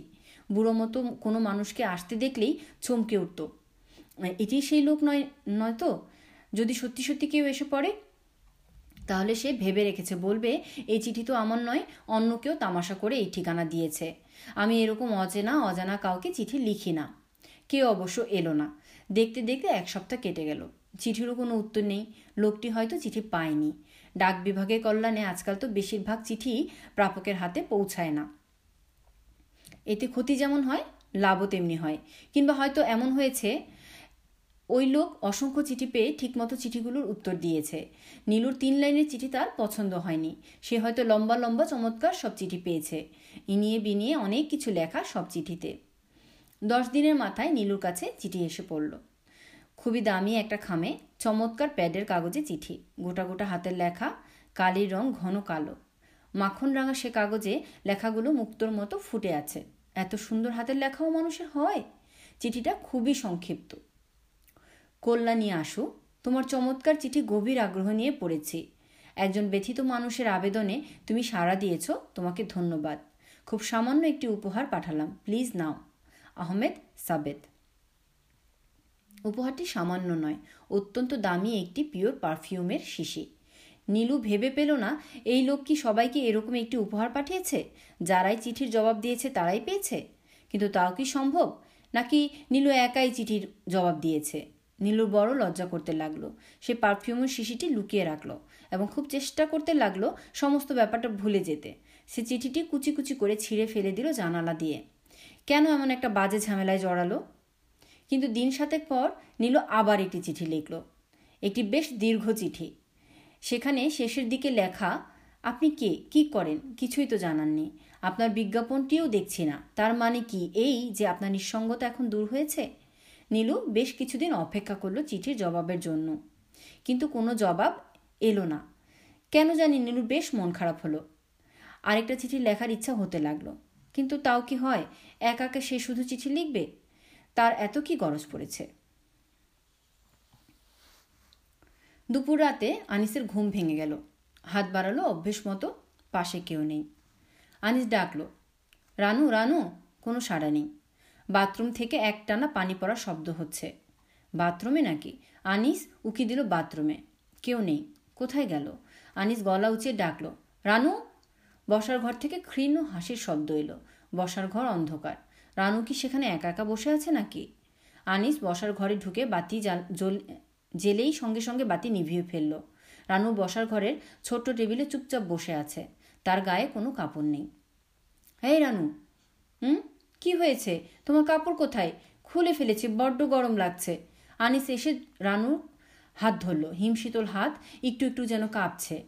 এসো রানু, ঘুমাতে যাই। আমার ঘুমোতে ইচ্ছে করছে না, তুমি যাও। কাল আমরা একজন ডাক্তারের কাছে যাব, কেমন? কেন? তোমার শরীর ভালো না রানু? আমার শরীর ভালোই আছে। না, তুমি খুব অসুস্থ। এসো আমার সঙ্গে, কাপড় পরে ঘুমাতে এসো। রানু কোনো আপত্তি করল না। সঙ্গে সঙ্গেই উঠে এলো। কাপড় পরল এবং বাধ্য মেয়ের মতো বিছানায় শুয়ে প্রায় সঙ্গে সঙ্গেই ঘুমিয়ে পড়ল। জেগে রইল আনিস। রানীর, রানুর শরীর দ্রুত খারাপ হচ্ছে। আগে তো এরকম কখনো হয়নি। মিসির আলি টালি নয়, বড় কোনো ডাক্তার দেখানো দরকার। খুটখুট করে শব্দ হচ্ছে রান্নাঘরে ইঁদুরের উপদ্রব। তবু কেন জানি শব্দটা অন্যরকম মনে হচ্ছে। যেন কেউ হাঁটছে রান্নাঘরে। থপথপ শব্দও হলো বেশ কয়েকবার। আনিস বলল, কে? রান্নাঘরের শব্দটা হঠাৎ থেমে গেল। আনিস বলল, কে? কে? মনের ভুল নাকি? আনিস যেন স্পষ্ট শুনল, রান্নাঘর থেকে কেউ একজন বলল, আমি। স্পষ্ট এবং তীক্ষ্ণ আওয়াজ, মেয়েলি স্বর। নাকি রানুই বলছে ঘুমের ঘরে? এটাই হয়েছে রানুরই গলা। আনিস হাত বাড়িয়ে রানুকে কাছে টানলো। রানু বলল, হাতটা সরিয়ে নাও, গরম লাগছে। তার মানে কি? রানু জেগেছিল এতক্ষণ? রানু? হুম? তুমি কি জেগেছিলে? হ্যাঁ আমি যখন বললাম, কে কে তখন কি তুমি বলেছ আমি? রানু চুপ করে রইল। আনিস বলল বলো। বলেছ এরকম কিছু? হ্যাঁ বলেছি। কিন্তু তুমি জবাব দিলে কেন? তোমাকে তো কিছু জিজ্ঞেস করিনি। আমি জানতে চাচ্ছিলাম রান্নাঘরে কেউ আছে কি না রানু ফিসফিস করে বলল, আমি তো রান্নাঘরেই ছিলাম। আমি রান্নাঘর থেকেই জবাব দিয়েছি। আনিস চুপ করে গেল। বিছানায় উঠে বসে পরপর দুটি সিগারেট শেষ করল। বাথরুমে গিয়ে বাতি জ্বালিয়ে রেখে এলো। রান্নাঘরে বাতিও জ্বালিয়ে এলো। থাকুক, সারা রাত বাতি জ্বালানোই থাকুক। রানু? কি? তুমি কাল আমার সঙ্গে একজন ডাক্তারের কাছে যাবে, কেমন? ঠিক আছে, যাব। ডাক্তার সাহেব যা যা জানতে চান সব বলবে। রানু জবাব দিল না। মনে হলো সে ঘুমিয়ে পড়েছে। শান্ত, নির্বিঘ্ন ঘুম। কিন্তু রান্নাঘরে আবার শব্দ হচ্ছে। আনিসের মনে হলো সে স্পষ্ট চুরির টুনটুন শব্দ শুনছে। কাচের চুরির আওয়াজ। আনিস কয়েকবার ডাকলো। কে? কে ওখানে? কেউ একজন জবাব দিল না। কেউ কোনো জবাব দিল না। বাথরুম বাথরুম থেকে একটানা জল পড়ার শব্দ আসছে। বাড়িওয়ালাকে বলতে হবে, কল ঠিক করে দিতে। একজন কাজের মানুষ রাখতে হবে। পুরুষ মানুষ নয়, মেয়ে মানুষ, যে রাত দিন থাকবে। আত্মীয় স্বজন কাউকে এনে রাখলে ভালো হতো, কিন্তু আনিসের তেমন কোনো আত্মীয় স্বজন নেই, যারা এখানে এসে থাকবে। আনিসের ঘুম এলো একদম শেষ রাতের দিকে। মিসির সাহেবের সঙ্গে তারা প্রায় দু ঘণ্টা সময় কাটালো। রানু খুব সহজ, স্বাভাবিক আচরণ করল। এর প্রধান কৃতিত্ব সম্ভবত মিসির সাহেবের। তিনি খুব আন্তরিক ভঙ্গিতে কথাবার্তা বললেন। এক পর্যায়ে রানু বলল, আপনি আমাকে তুমি করে বলবেন, আমি আপনার মেয়ের বয়সী। মেয়ের বয়সী হলে কি হয়? আমার তো মেয়ে নেই, বিয়েই করিনি। রানু কিছু একটা বলতে গিয়েও বলল না, ভদ্রলোক সেটি লক্ষ্য করলেন। তুমি কিছু বলতে চাচ্ছিলে? জি না। কিছু বলতে চাইলে বলতে পারো। না, আমি কিছু বলব না। মিসির সাহেব চায়ের ব্যবস্থা করলেন। চা খেতে খেতে নিতান্তই সহজ ভঙ্গিতে বললেন আনি সাহেব বলছিলেন, তুমি যা স্বপ্নে দেখো, তাই সত্যি হয়। হুম, যা স্বপ্নে দেখো, তাই হয়? শুধু স্বপ্ন না, যা আমার মনে আসে, তাই হয়। বলো কি, আপনার বিশ্বাস হচ্ছে না না? বিশ্বাস হবে না কেন? পৃথিবীতে অনেক অদ্ভুত ব্যাপার আছে, পৃথিবীটা বড় অদ্ভুত। বলতে বলতে মিসির আলী রয়ের খুলে চৌকো ধরনের চারটি কার্ড বের করলেন। হাসি মুখে বললেন, রানু, এই কার্ডগুলিতে ডিজাইন আঁকা আছে। আমি এক একটি টেবিলের উপরে রাখব। ডিজাইনগুলো থাকবে নিচে। তুমি না দেখে বলতে চেষ্টা করবে। রানু অবাক হয়ে বলল, না দেখে বলব কীভাবে? চেষ্টা করে দেখো। পারতেও তো পারো। বলো দেখি এই কার্ডটিতে কি আঁকা আছে? কি আশ্চর্য! কি করে বলব? আন্দাজ করো। যা মনে আসে তাই বলো। একটা ক্রস চিহ্ন আছে। ঠিক হয়েছে? তা বলব না। এবার বলো এটিতে কি আছে? খুব ছোট ছোট সার্কেল। কটি বলতে পারবে? মনে হচ্ছে তিনটি, চারটিও হতে পারে। মিসি সাহেব কার্ডগুলো ডয়ারে রেখে সিগারেট ধরালেন। তাকে কেমন যেন চিন্তিত মনে হতে লাগল। আনিস বলল, ও কি বলতে পেরেছে? মিসির সাহেব তার জবাব না দিয়ে বললেন, রানু, এবার তুমি বলো, প্রথম ভয়টা তুমি কীভাবে পেলে? সব কিছু বলবে, কিছুই বাদ দেবে না। আমি তোমাকে সাহায্য করতে চেষ্টা করছি। রানু চুপ করে রইল। তুমি নিশ্চয়ই চাও যে তোমার অসুখটা সেরে যাক। চাও না? চাই। তাহলে বলো, কোনো কিছু বাদ দেবে না। রানু তাকালো আনিসের দিকে। মিসির আলী বললেন, আনিস সাহেব, আপনি না হয় পাশের ঘরে গিয়ে বসুন। ওই ঘরে অনেক বইপত্র আছে, বসে বসে পড়তে থাকুন। ন্যাশনাল জিওগ্রাফি, কারেন্ট ইস্যুটাও আছে, গতকালই এনেছি। রানু বলতে শুরু করল। মিসির আলী শুনতে লাগলেন চোখ বন্ধ করে। একটি প্রশ্ন জিজ্ঞেস করলেন না। মাঝখানে একবার শুধু বললেন, পানি খাবে? তৃষ্ণা পেয়েছে? রানু মাথা নাড়ল। তিনি পানির জগ এবং গ্লাস এনে, গ্লাস নিয়ে এলেন। শান্ত স্বরে বললেন, চোখে মুখে পানি দিয়ে নাও, ভালো লাগবে। রানু সেসব কিছুই করল না, শান্ত ভঙ্গিতে বসে রইল। কথা বলতে লাগল স্পষ্ট স্বরে। রানুর প্রথম গল্প। আমার বয়স তখন এগারো বারো বৎসর। আমি মধুপুরে আমার এক চাচার বাড়িতে বেড়াতে গিয়েছি। চাচাতো বোনের বিয়েতে। চাচাতো বোনটির নাম হচ্ছে অনুফা। খুবই ভালো মেয়ে। কিন্তু চাচা বিয়ে ঠিক করেছেন একটা বাজে ছেলের সঙ্গে। ছেলের প্রচুর জায়গা টায়গা আছে, কিন্তু কিছুই করে না। দেখতেও বাজে। দাঁত উঁচু, মুখে বসন্তের দাগ, দারুণ বেটে। অনুফা আপার এই বিয়ে নিয়ে খুব মন খারাপ। প্রায়ই এই নিয়ে কাঁদে। আমি তাকে সান্ত্বনা টান্তনা দিতে চেষ্টা করি, কিন্তু আমি নিজে একটি বাচ্চা মেয়ে তাকে কি সান্ত্বনা দেব? তবে আমার সঙ্গে অনুফা আপার খুব ভাব ছিল। আমাকে অনেক গোপন কথা টথা বলতো। যাই হোক, গায়ে হলুদের দিন খুব রং খেলা হলো। আমাদের ওদিকে রং খেলা হচ্ছে। উঠোনে কাদা ফেলে তাতে গড়াগড়ি খাওয়া। সারাদিন রং খেলে কাদা মেখে সবাই ভূত হয়ে গেছি। ঠিক করা হলো, সবাই মিলে নদীতে গোসল সেরে আসবে। চাচা অবশ্যই আপত্তি করলেন, মেয়ে ছেলেরা নদীতে যাবে কি? চাচার আপত্তি অবশ্য টিকল না। আমরা মেয়েরা সবাই দল বেঁধে নদীতে গোসল করতে গেলাম। বাড়ি থেকে অল্প কিছু দূরেই নদী। আমরা প্রায় তিরিশ চল্লিশ জন মেয়ে, খুব হইচই হচ্ছে। সবাই মিলে মহানন্দে নদীতে পানিতে ঝাপাঝাপি করছি। সেখানেও খুব কাদা ছড়াছড়ি শুরু হলো। ঠিক তখন একটা কাণ্ড হলো। মনে হলো একজন কে যেন আমার পা জড়িয়ে ধরেছে। নির্ঘাত কেউ তামাশা করছে। আমি হাসতে হাসতে বললাম, এই, ভালো হবে না। ছাড়ো, বলছি, ছাড়ো। কিন্তু যে পা ধরেছে সে ছাড়লো না। হঠাৎ মনে হলো সে টেনে আমার পাজামাটা খুলে ফেলতে চেষ্টা করছে। তখন আমি চিৎকার দিলাম। সবাই মনে করল কোনো একটা তামাশা হচ্ছে। কেউ কাছে এলো না। কিন্তু ততক্ষণে আমার পায়জামাটা খুলে ফেলেছে। আর আর এ সময় মিসির সাহেব বললেন, বুঝতে পারছি। তারপর কি হলো?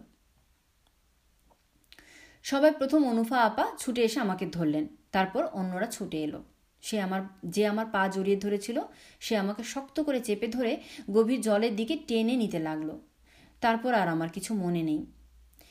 জ্ঞান হবার পর শুনেছি ওরা আমাকে বহু কষ্টে টেনে পাড়ে তুলেছে এবং দেখেছে আমি মরা মানুষ, একটা মরা মানুষ আমাকে জড়িয়ে ধরে রেখেছে।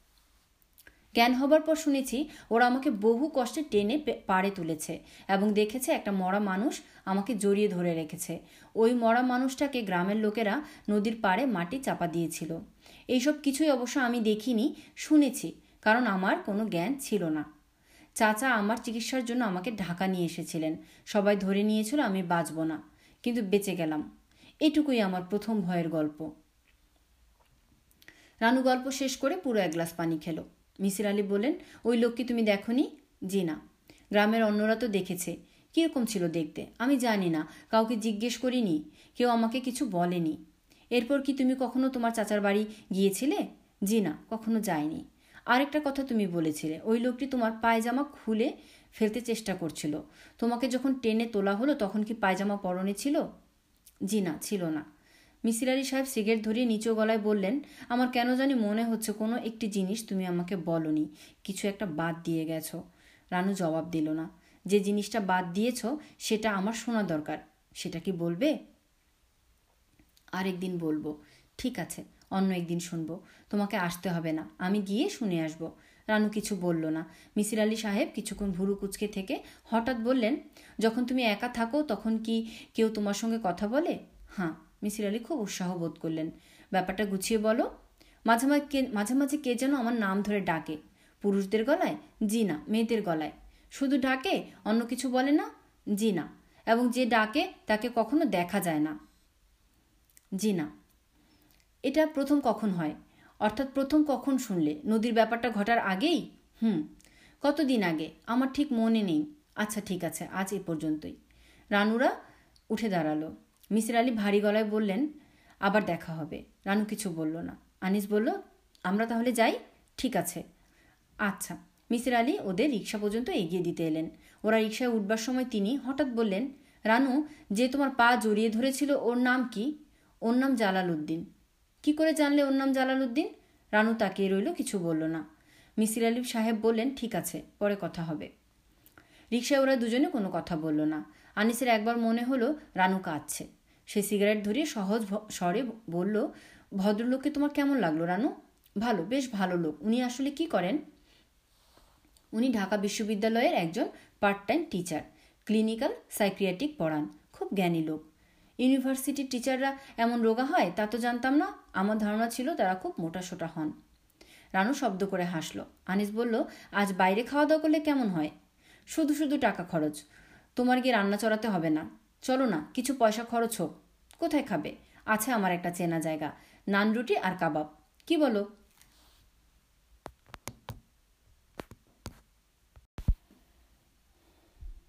আপনারা শুনছিলেন চ্যানেল গদ্যে পদ্যে স্নিগ্ধা। আমরা পড়ছিলাম হুমায়ুন আহমেদের দেবী। আজ চতুর্থ পর্ব। আসুন তাহলে শুরু করা যাক। মিসির আলী সাহেব দেখলেন তার ঘরের সামনে চারটি মেয়ে দাঁড়িয়ে আছে। কোনো টিউটোরিয়ালের ক্লাস আছে নাকি? আজ বুধবার। টিউটোরিয়ালের ক্লাস থাকার কথা নয়। তবে কে জানে, হয়তো নতুন রুটিন দিয়েছে, তিনি এখনও নোটিশ পাননি। এই, তোমাদের কি ব্যাপার? মেয়েগুলো জড়সড় হয়ে গেল। কি, তোমাদের সঙ্গে কোনো ক্লাস আছে? জি না, স্যার। তাহলে কি, কিছু বলবে? স্যার নোটিশ বোর্ডে আপনি একটা নোটিশ দিয়েছিলেন। সেই জন্য এসেছি। কিসের নোটিশ তিনি ভুরু কোচকালেন। মেয়েগুলো মুখ চাওয়াচাই করতে লাগল। কি নোটিশ দিয়েছিলাম?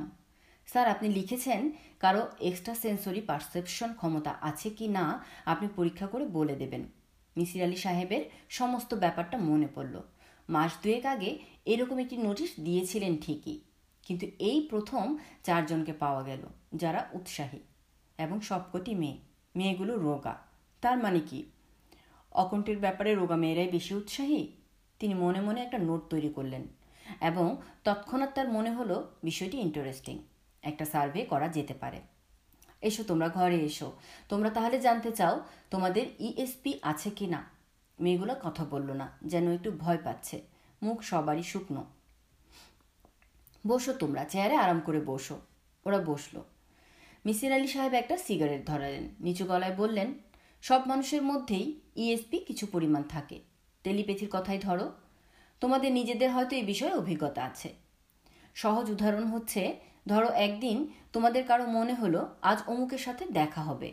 কিন্তু যার সাথে দেখা হবার কথা মনে হচ্ছে, সে কিন্তু এখানে থাকে না। থাকে চিটাগাং। কিন্তু সত্যি সত্যি দেখা হয়ে গেল। কি, হয় না এরকম? মেয়েগুলো কথা বলল না। এর মধ্যে একজন রুমাল দিয়ে কপাল মুছতে লাগল। মেয়েটি নার্ভাস, ঘামছে।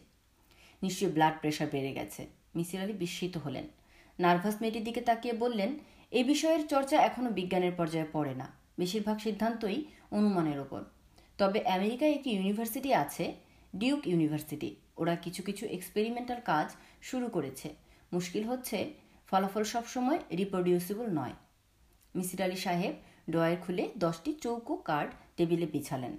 হাসি মুখে বললেন, পরীক্ষাটি খুব সহজ। এই কার্ডগুলোতে বিভিন্ন রকম চিহ্ন আছে। যেমন ধরো ক্রস, স্কয়ার, ত্রিভুজ, বিন্দু কোনটিতে কি আছে সেটা অনুমান করতে চেষ্টা করবে। দুই একবার কাকতলীয়ভাবে মিলে যাবে। তবে ফলাফল যদি স্ট্যাটিস্টিক্যালি সিগনিফিকেন্ট হয়, তাহলে বুঝতে হবে তোমাদের ইএসপি আছে। এখন এসো দেখি কে প্রথম বলবে। তোমার কি নাম? নীলুফার। হ্যাঁ নীলুফার, তুমিই প্রথম চেষ্টা করো। যা মনে আসে তাই বলো। আমার কিছু মনে আসছে না। তাহলে অনুমান করে বলো, মেয়েটি ঠিকমতো বলতে পারল না। তার সঙ্গীরাও না। মিসির আলী হাসতে হাসতে বললেন না, তোমাদের কারও কোনো ইএসপি নেই। ওরা যেন তাতে খুশিই হলো। মিসির আলী গম্ভীর গলায় বললেন, না থাকাই ভালো। আধুনিক মানুষদের এসব থাকতে নেই। এতে অনেক রকম জটিলতা হয়। কি জটিলতা? আছে আছে। বলুন না, স্যার। মিসির আলী লক্ষ্য করলেন, নীলুফার নামের মেয়েটিই কথা বলছে। স্পষ্ট, সতেজ গলা। না, অন্য আরেকদিন বলব। আজ তোমরা যাও। নীলুফার বলল, এমন কিছু কি স্যার আছে যা করলে ইএসপি হয়? লোকজন বলে, প্রেমে পড়লেও এই ক্ষমতাটা অসম্ভব বেড়ে যায়। আমি ঠিক জানি না। তোমরা যদি কেউ কখনো প্রেমে পড়ো, তাহলে এসো, পরীক্ষা করে দেখব। কথাটি বলেই মিসির আলী অপ্রস্তুত বোধ করলেন। ছাত্রীদের এটা বলা ঠিক হয়নি। কথাবার্তায় তার আরও সাবধান হওয়া উচিত। এরকম হালকা ভঙ্গিতে কথা বলা ঠিক হচ্ছে না। স্যার, আমরা যাই। ঠিক আছে, দেখা হবে। মিসির আলী নিচে টিচার্স লাউন্সে চা খেতে এলেন। বেলা প্রায় তিনটা। লাউন্সে লোকজন নেই। পলিটিক্যাল সায়েন্সের রশিদ সাহেব এক কোনায় বসেছিলেন। তিনি অস্পষ্ট স্বরে ডাকলেন, এই যে মিসির সাহেব, অনেকদিন পর মনে হয় এদিকে এলেন। চা খাবেন? হুম, কে যেন বলছিল আপনি নাকি ভূতে ধরা সরাতে পারেন? ঠিক নাকি? জি না, আমি ওঝা নই। রাগ করলেন নাকি? আমি কথার কথা বললাম। না, রাগ করব কেন? আচ্ছা মিসির সাহেব, আপনি ভূত বিশ্বাস করেন? না। রশিদ সাহেব উৎসাহিত হয়ে উঠলেন, আত্মা আত্মায় বিশ্বাস করেন? না ভাই, আমি একজন নাস্তিক। আত্মা নেই, এই জিনিসটা কি প্রমাণ করতে পারবেন? কি কি যুক্তি আছে আপনার হাতে? মিসির আলী একটা দীর্ঘ নিঃশ্বাস ফেললেন। রশিদ সাহেব বললেন, আত্মা যে আছে, এর পক্ষে বিজ্ঞানীরা কিন্তু বেশ কিছু চমৎকার যুক্তি আছে। থাকলে তো ভালোই। বিজ্ঞানীরা জড় জগৎ বাদ দিয়ে আত্মা টাত্মা নিয়ে উৎসাহী হলেই কিন্তু ঝামেলা। রশি সাহেব, আমার মাথা ধরেছে। এ নিয়ে আর কথা বলতে চায় না, কিছু মনে করবেন না। মিসির আলী চা না খেয়েই উঠে পড়লেন। তার সত্যি সত্যি মাথা ধরেছে। প্রচণ্ড ব্যথা। বড় রকমের কোনো অসুখের এটা পূর্ব লক্ষণ। নীলু ইউনিভার্সিটি থেকে ফিরে এসে দেখে তার বিছানার উপর চমৎকার একটি প্যাকেট পড়ে আছে। ব্রাউন কাগজে মোড়া প্যাকেটে গোটা গোটা করে তার নাম লেখা। নীলুর বুক কেঁপে উঠল। বিলুর চোখে পড়েনি তো? বিলু খুব খারাপ অভ্যাস আছে। অন্যের চিঠি খুলে খুলে পড়বে, হাসাহাসি করবে। নীলু দরজা বন্ধ করেই প্যাকেটটি খুলল। ছোট্ট চিঠি। কিন্তু কি চমৎকার করেই না লেখা? কল্যাণী, আসু। ইচ্ছে করেই তোমাকে আমি কম লিখি। তোমার চিঠি পড়ে পড়ে খুব মায়া জন্মে যায়। এ বয়সে আমার আর মায়া বাড়াতে ইচ্ছা করে না। মায়া বাড়লেই কষ্ট পেতে হয়। আরেকটি সামান্য উপহার পাঠালাম। গ্রহণ করলে খুব খুশি হব। আহমেদ সাবেদ উপহারটি বড় সুন্দর। নীল রঙের একটি ডায়েরি। অসম্ভব নরম প্লাস্টিকের কাভার, যেখানে ছোট্ট একটি শিশুর ছবি। পাতাগুলো হালকা গোলাপি। প্রতিটি পাতায় সুন্দর সুন্দর দু লাইনের কবিতা। ডায়েরিটির প্রথম পাতায় ইংরেজিতে লেখা I wish I could be eighteen again A S. পড়তে গিয়ে কেন জানি নীলুর চোখে জল এলো। একজন সম্পূর্ণ অজানা, অচেনা মানুষের জন্য মন কেমন করতে লাগল। লোকটি দেখতে কেমন কে জানে? সুন্দর নয় নিশ্চয়ই। বয়স্ক মানুষ, হয়তো চুল টুল পেকে গেছে। তাতে কিছু যায় আসে না। মানুষের বয়স হচ্ছে তার মনে। মন যতদিন কাঁচা থাকে ততদিন মানুষের বয়স বাড়ে না। এই লোকটির মন অসম্ভব নরম, শিশুর মতো নরম। নীলুর মনে হলো, এই লোকটি স্বামী হিসেবে অসাধারণ ছিল। তার স্ত্রীকে সে নিশ্চয়ই সমস্ত হৃদয় দিয়ে ভালোবেসেছে। নীলু রাতের বেলা দরজা বন্ধ করে দীর্ঘ একটা চিঠি লিখল। আপনি এমন কেন? নিজের কথা তো কিছুই লেখেননি, অথচ আমি আমার সমস্ত কথা লিখে বসে আছি। তবু মনে হয় সব বুঝি লেখা হলো না। অনেক কিছু বুঝি বাকি রয়ে গেল। আপনি আমাকে এত সুন্দর সুন্দর উপহার দিয়েছেন, কিন্তু আমি তো আপনাকে কিছুই দেইনি। আমার কিছু একটা দিতে ইচ্ছে করে। কিন্তু আমি কি, আমি তো জানি না আপনি কি পছন্দ করেন। আচ্ছা আপনি কি টাই পরেন? তাহলে লাল টকটকে একটা টাই আপনাকে দিতে পারি। জানেন, পুরুষ মানুষের এই একটি জিনিসই আমি পছন্দ করি। কিন্তু হয়তো আপনি টাই পরেন না। ঢিলে ঢালা ধরনের মানুষদের মতো চাদর গায়ে দেন। আপনার সম্পর্কে আমার খুব জানতে ইচ্ছে করে। একদিন আসুন না আমাদের বাসায় এক কাপ চা খেয়ে যাবেন। জানেন, আমি খুব ভালো চা বানাতে পারি। অন্য কেউ চা বানিয়ে দিলে আমার বাবা খেতে পারেন না। সবসময় আমাকে বানাতে হয়। গত রোববারে কি হলো জানেন? রাত তিনটেই বাবা আমাকে ডেকে তুলে বললেন, মা, এক কাপ চা বানাতো, বড্ড চায়ের তৃষ্ণা পেয়েছে। আপা, দরজা বন্ধ করে কি করছ? নীলু অপ্রস্তুত হয়ে দরজা খুলল। বিলু দাঁড়িয়ে আছে। সন্দেহজনকভাবে তাকাচ্ছে। কি করছিলে? কিছু করছিলাম না। বিলু বিছানে এসে বসল। আপা, তোমার মধ্যে একটা পরিবর্তন লক্ষ্য করছি। কি পরিবর্তন? অস্থির অস্থির ভাব। লক্ষণ ভালো না আপা? বলো তো কি হয়েছে? কি আবার হবে? তোর শুধু উল্টাপাল্টা কথা। কিছু একটা হয়েছে আপা, আমি জানি। কি যে বলিস, আমার কাছে লুকাতে পারবে না আপা। আমার চোখে ফাঁকি দেওয়া মুশকিল। যা ভাব, পাকামো করিস না। বিলু গেল না। কাপড় ছাড়তে ছাড়তে বলল, রানু আপাকেও আমি বললাম তোমার পরিবর্তনের কথা। তারও ধারণা, তুমি কারও প্রেমে পড়েছ। হুম, আমার তো খেয়ে দিয়ে কাজ নেই। তাছাড়া প্রেমটা আমার সঙ্গে করবে কে? চেহারার এই তো অবস্থা। খারাপ অবস্থাটা কি? রংটা একটু ময়লা। এছাড়া আর কি? নীলু ছোট্ট একটা নিঃশ্বাস ফেলল।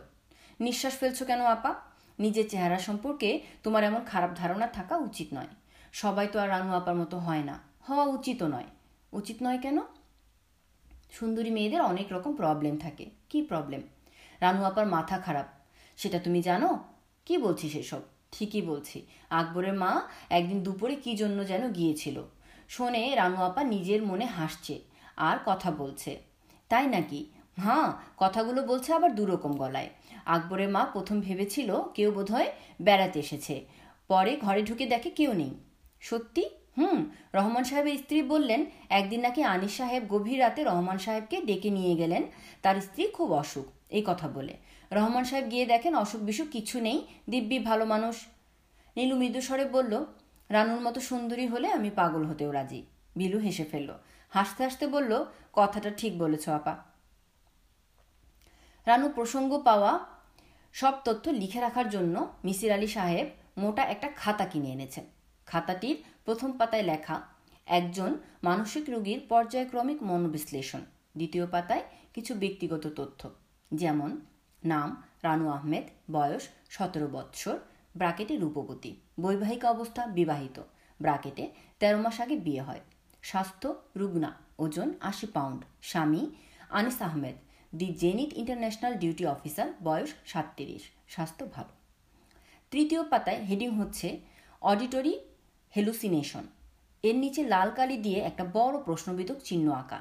এ পাতায় অনেক কিছুই লেখা হয়েছে, আবার কাটাকুটি করা হয়েছে। যেন মিসির আলী সাহেব মনস্থির করতে পারছেন না, কি লিখবেন? শুধু দুটি লাইন পড়া যায়। লাইন দুটি নিচে লাল কালি দিয়ে দাগ দেওয়া।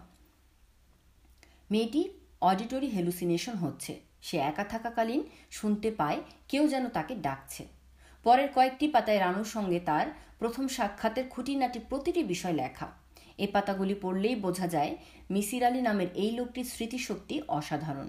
অতি তুচ্ছ ব্যাপারগুলিও লেখা আছে। যেমন এক জায়গায় লেখা, মেয়েটি বেশ কয়েকবার শাড়ির আঁচল টেনেছে।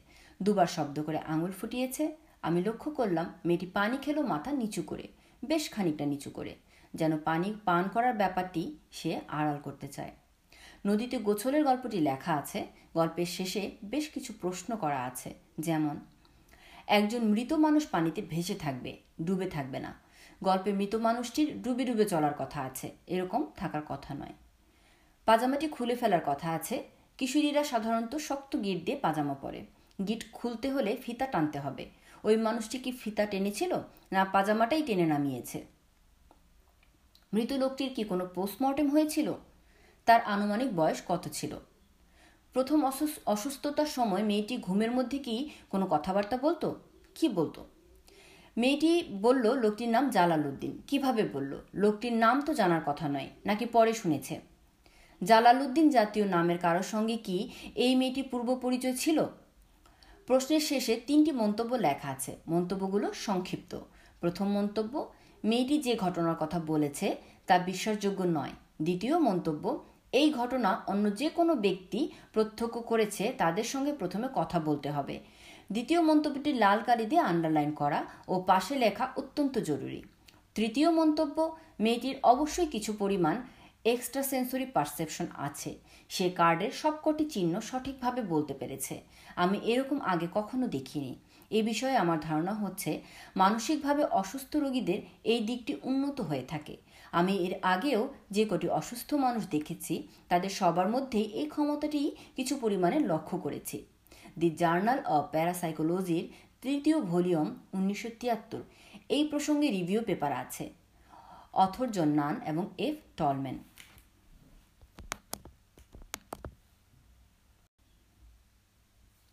আপনারা শুনছিলেন চ্যানেল গদ্যে পদ্যে স্নিগ্ধা।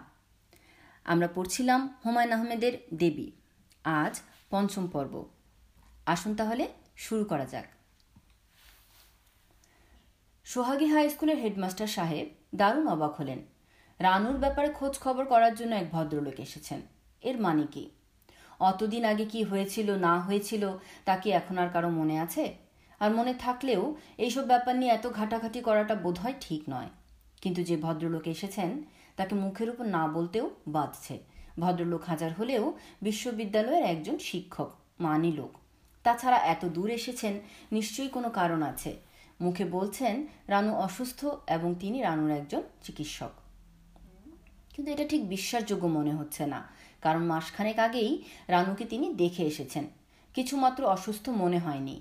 আজ হঠাৎ এমন কি হয়েছে যে ঢাকা থেকে এই ভদ্রলোকে আসতে হলো? রানুর কি হয়েছে বললেন? মানসিকভাবে অসুস্থ। আমি তো সেদিনই তাকে দেখে এলাম। যখন দেখেছেন, তখন হয়তো সুস্থই ছিল। কি জানতে চান আপনি? বলেন।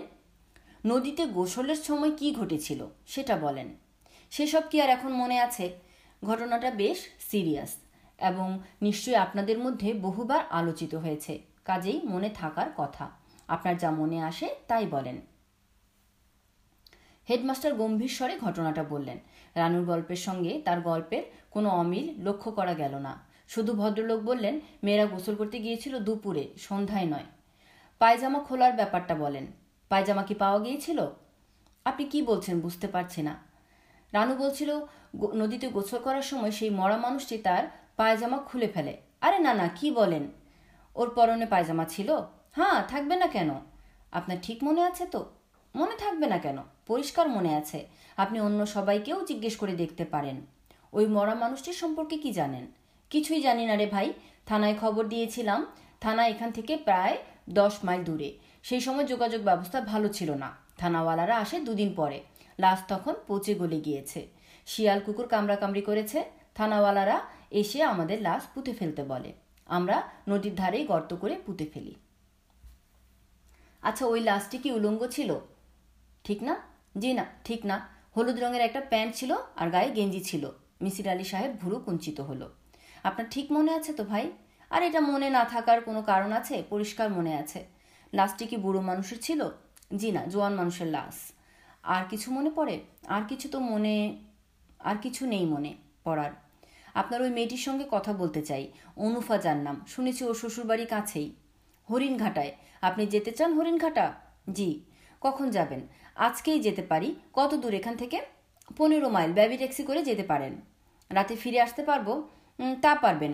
বেশ, তাহলে আপনি আমাকে ঠিকানা দিন। দেব, বাড়িতে চলেন খাওয়া দাওয়া করেন। আমি হোটেল থেকে খেয়ে দিয়ে এসেছি। তা কি হয়, অতিথি মানুষ? আসুন আসুন। ভদ্রলোক বাড়িতে নিয়ে গেলেন ঠিকই, কিন্তু বড়ই গম্ভীর হয়ে রইলেন। মাথার উপর হঠাৎ এসে পড়া উপদ্রবে তাকে যথেষ্ট বিরক্ত মনে হলো। ভালো করে কোনো কথাই বললেন না। অকারণে বাড়ির একজন কামলার উপর প্রচণ্ড হম্বিতম্বি শুরু করলেন। কিন্তু অনুফার বাড়িতে সম্পূর্ণ ভিন্ন ব্যাপার ঘটল।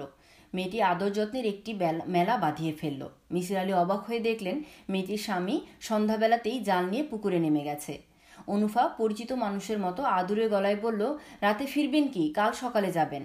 লোকজন মিসির আলীকে দেখতে এলো। এরা বেশ সম্পূর্ণ গৃহস্থ। মেয়েটিও মনে হয় বেশ ক্ষমতা নিয়ে আছে। সবাই তার কথা শুনছে। ঘণ্টাখানেকের মধ্যে তাকে গোসলের জন্য গরম পানি দেওয়া হলো। একটা বাটিতে নতুন একটা গায়ে মাখার সাবান মোরগটি পর্যন্ত ছেঁড়া হয়নি। বাংলা ঘরে নতুন চাদর বিছিয়ে বিছানা করা হলো। মেয়েটি বৃদ্ধ শ্বশুর একটি ফর্সি হুক্কাও এনে দিলেন এবং বারবার বলতে লাগলেন, খবর না দিয়ে আসার জন্য ঠিকমতো খাতির যত্ন করতে না পেরে তিনি বড়ই শর্মিন্দা। তবে যদি কালকের দিনটা থাকেন, তবে তিনি হরিণঘাটার বিখ্যাত মাগুর মাছ খাওয়াবেন। খাওয়াতে না পারলে তিনি বাপের বেটা নন। ইত্যাদি ইত্যাদি। মিসির আলীর বিস্ময় সীমা রইল না।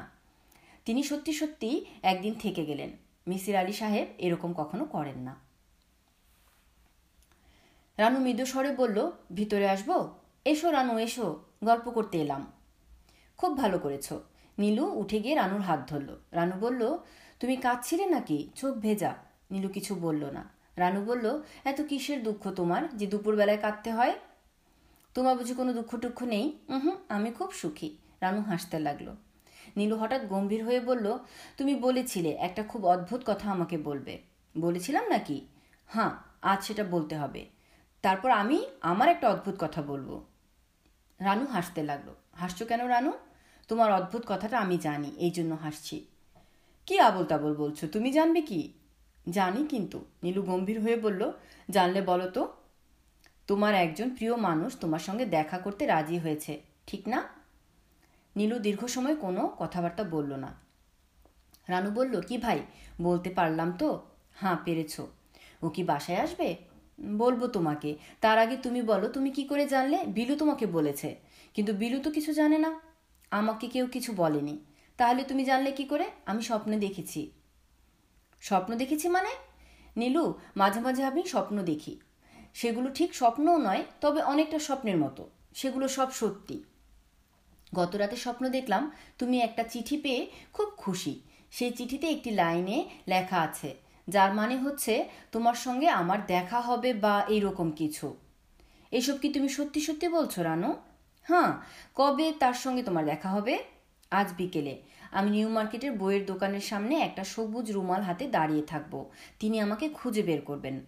বাহ, খুব মজার ব্যাপার তো, রানু হাসতে লাগল। একসময় হাসি থামিয়ে গম্ভীর গলায় বলল শুধু গল্প উপন্যাসেই এসব হয়। বাস্তবে এই প্রথম দেখছি। তোমার ভয় করছে না? ভয় করবে কেন? তোমার কিন্তু নীলু ভয় করছে, আমি বুঝতে পারছি। বেশ ভয় করছে। করছে না? না। রানু ইততস্ত করে বলল, ইচ্ছা করলে তুমি আমাকে সঙ্গে নিয়ে যেতে পারো। আমি দূরে দাঁড়িয়ে থাকব। থাক, দূরে দাঁড়িয়ে থাকতে হবে না। মনে হলো নীলুর কথাবার্তা সহজভাবে নিতে পারছে না। তার চোখ মুখ গম্ভীর। রানু বলল, কি, নেবে? না, আমার একা যাবার কথা, একাই যাব। আর যদি গিয়ে দেখো খুব বাজে ধরনের একটা লোক, তখন কি করবে? বাজে ধরনের লোক মানে? অর্থাৎ যদি গিয়ে দেখো দাঁত পড়া, চুল পাকা এক বুড়ো, তোমার কি সেরকম মনে হচ্ছে? রানু মাথা দুলিয়ে হাসলো, কিছু বলল না। নীলুকে দেখে মনে হলো রানুর ব্যবহারে সে বেশ বিরক্ত হচ্ছে। দুটো বাজতেই সে বলল, এবার তুমি যাও, আমি সাজগোজ করব। এখনই? চারটা বাজতে তো অনেক দেরি। তোমার মতো সুন্দরী তো আমি না, আমাকে সময় নিয়ে সাজতে হবে। রানু উঠে পড়ল। নীলু সত্যি সাজতে বসল। কিন্তু কি যে হয়েছে তার, চোখে পানি এসে কাজল ধুয়ে যাচ্ছে। আইলেশ করার ইচ্ছে ছিল, কিন্তু একা একা পড়া সম্ভব নয়। অনেক বেছে টেছে একটা শাড়ি পছন্দ করল, সাদার উপর নীলের একটা প্রিন্ট। আগে সে কখনো পরেনি। নীলু, মা, কোথায় যাচ্ছ নাকি? নীলু তাকে দেখল বাবা। কোথায় যাচ্ছ গো, মা? একজন বন্ধুর সঙ্গে দেখা করতে। তোমার কি চা লাগবে? হলে ভালো হতো। থাক, তুই ব্যস্ত। চা বানাতে আর কয় মিনিট লাগবে? তুমি বসো, আমি বানিয়ে আনছি। নীলু, বাবা চেয়ার টেনে নীলুর ঘরেই বসলেন। চা কি চিনি ছাড়া আনব, বাবা? না, এক চামচ চিনি দিস, একটু একটু চিনি খেলে কিছু হবে না। নীলু চা নিয়ে এসে দেখে বাবা ঝিমুচ্ছেন। ঝিমুনেরও বেশি, প্রায় ঘুমাচ্ছেন বলা চলে। বাবা যেন বড় বেশি দ্রুত বুড়ো হয়ে যাচ্ছেন। বড় মায়া লাগল নীলুর। বাবা, তোমার চা। কোন বন্ধুর বাড়ি যাচ্ছিস, মা? নীলু খানিক ইততস্ত করে বলল, তোমাকে আমি পরে বলব, বাবা। সন্ধ্যার আগে আসবি তো? হ্যাঁ বাবা। গাড়ি নিয়ে যাবি? না, গাড়ি নেব না। নিয়ে যা না, ড্রাইভার তো দিনরাত বসে বসেই মায়না মা মায়না পায়। বাবা, আমি গাড়ি নেব না। নীলু শ্বাস শেষ হলো ঠিক সাড়ে তিনটায়। আয়নায় আয়নায় তাকিয়ে নিজেকে তার পছন্দই হলো। যে মেয়েটিকে দেখা যাচ্ছে, সে বেশ রূপসী। তার মায়া কারা দুটি চমৎকার চোখ আছে। কিশোরীদের মতো ছোট্ট একটি চিবুক, ভালোই তো।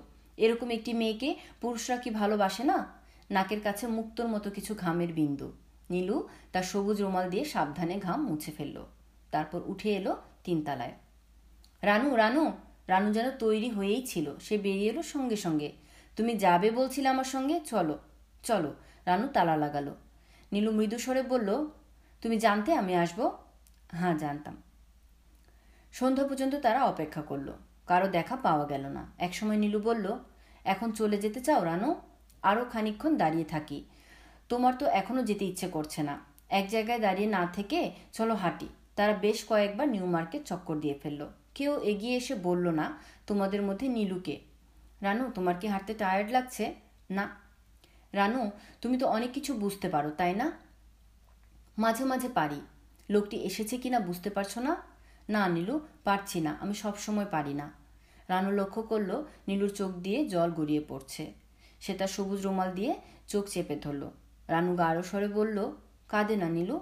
কান্না এলে কি করব? মনটা শক্ত করো ভাই, পৃথিবীটা খুব ভালো জায়গা নয় লোকজন তাকাচ্ছে ওদের দিকে। রানু নীলুর হাত ধরে বাইরে নিয়ে এলো। বেশ অস্বস্তিকর অবস্থা।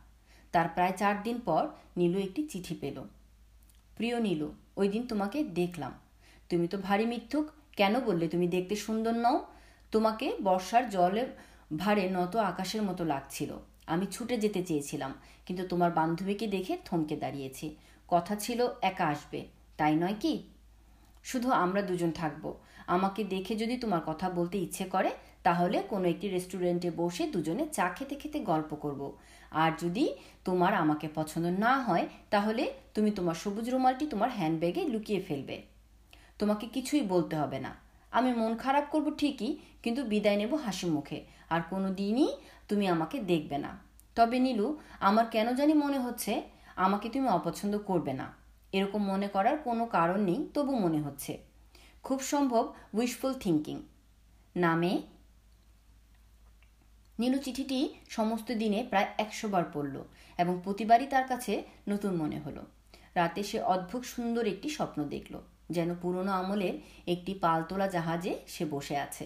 জাহাজের পালটি গাঢ় সবুজ রঙের, প্রচণ্ড বাতাস দিচ্ছে। বাতাসে জাহাজ ছুটে চলছে বিদ্যুৎ গতিতে। নীলুর একটু ভয় ভয় লাগছে, কারণ জাহাজে আর কাউকে দেখা যাচ্ছে না। নীলু একসময় বলল, আমার ভয় লাগছে এই জাহাজে। আর কেউ কি আছে? সঙ্গে সঙ্গে একটি ভারী পুরুষালী গলা শোনা গেল। ভয় নেই, নীলু। আমি আছি। স্বপ্ন এত সুন্দর হয়? নীলুর ঘুম ভেঙে ভেঙে গেল। বাকি রাত সে আর ঘুমোতে পারল না। বালিশে মুখ গুজে ফুপিয়ে ফুপিয়ে কাঁদতে লাগল। বিলু জেগে উঠে বলল, কি হয়েছে রে আপা? নীলু ভেজা গলায় বলল, পেট ব্যথা করছে। এখন একটু কম। তুই ঘুমো। অনুফার কাছ থেকে নতুন কিছু জানা গেল না। সেও খুব জোর দিয়ে বলল, রানুর পরনে পায়জামা ছিল এবং মৃত লোকটির পরনেও কাপড় ছিল। আপনি লোকটিকে দেখেছেন? হ্যাঁ কিন্তু আপনি করে বলছেন কেন? মুরব্বী মানুষ আপনি, আমি আপনার মেয়ের বয়সী। লোকটি দেখতে কেমন বলো তো? চাচা, আমার কিছু মনে নেই। সে সময় আমি ঘোরের মধ্যে ছিলাম, পরদিন আমার বিয়ে। হ্যাঁ তা আমি জানি। লোকটিকে নদীর পাড়ে পুঁতে রাখা হয়, তাই না? জি, তারপর অনেক দিন কেউ ওদিকে যেত না। সবাই বলা বলি করতো, রাতে কি জানি দেখতে পায়, কি দেখতে পায়? ছায়া ছায়া, কি নাকি দেখে। তবে এইসব সত্যি না, চাচা সব মন গড়া। তাই নাকি? জি ভূতপেত বলে কিছু নেই। মিসির আলী বড়ই অবাক হলেন। গ্রামের কোনো মেয়ে এইভাবে চিন্তা করে না। এতটা মুক্ত চিন্তা তাদের থাকার কথা নয়। মিসির আলী বললেন, তুমি পড়াশোনা কত দূর করেছ? চাচা, আমি আয়ে পড়ার সময় আমার বিয়ে হয়। এরপর আর পড়াশোনা হয়নি। গ্রামে বিয়ে হয়েছে তো, পড়াশোনা করার আমার খুব শখ ছিল।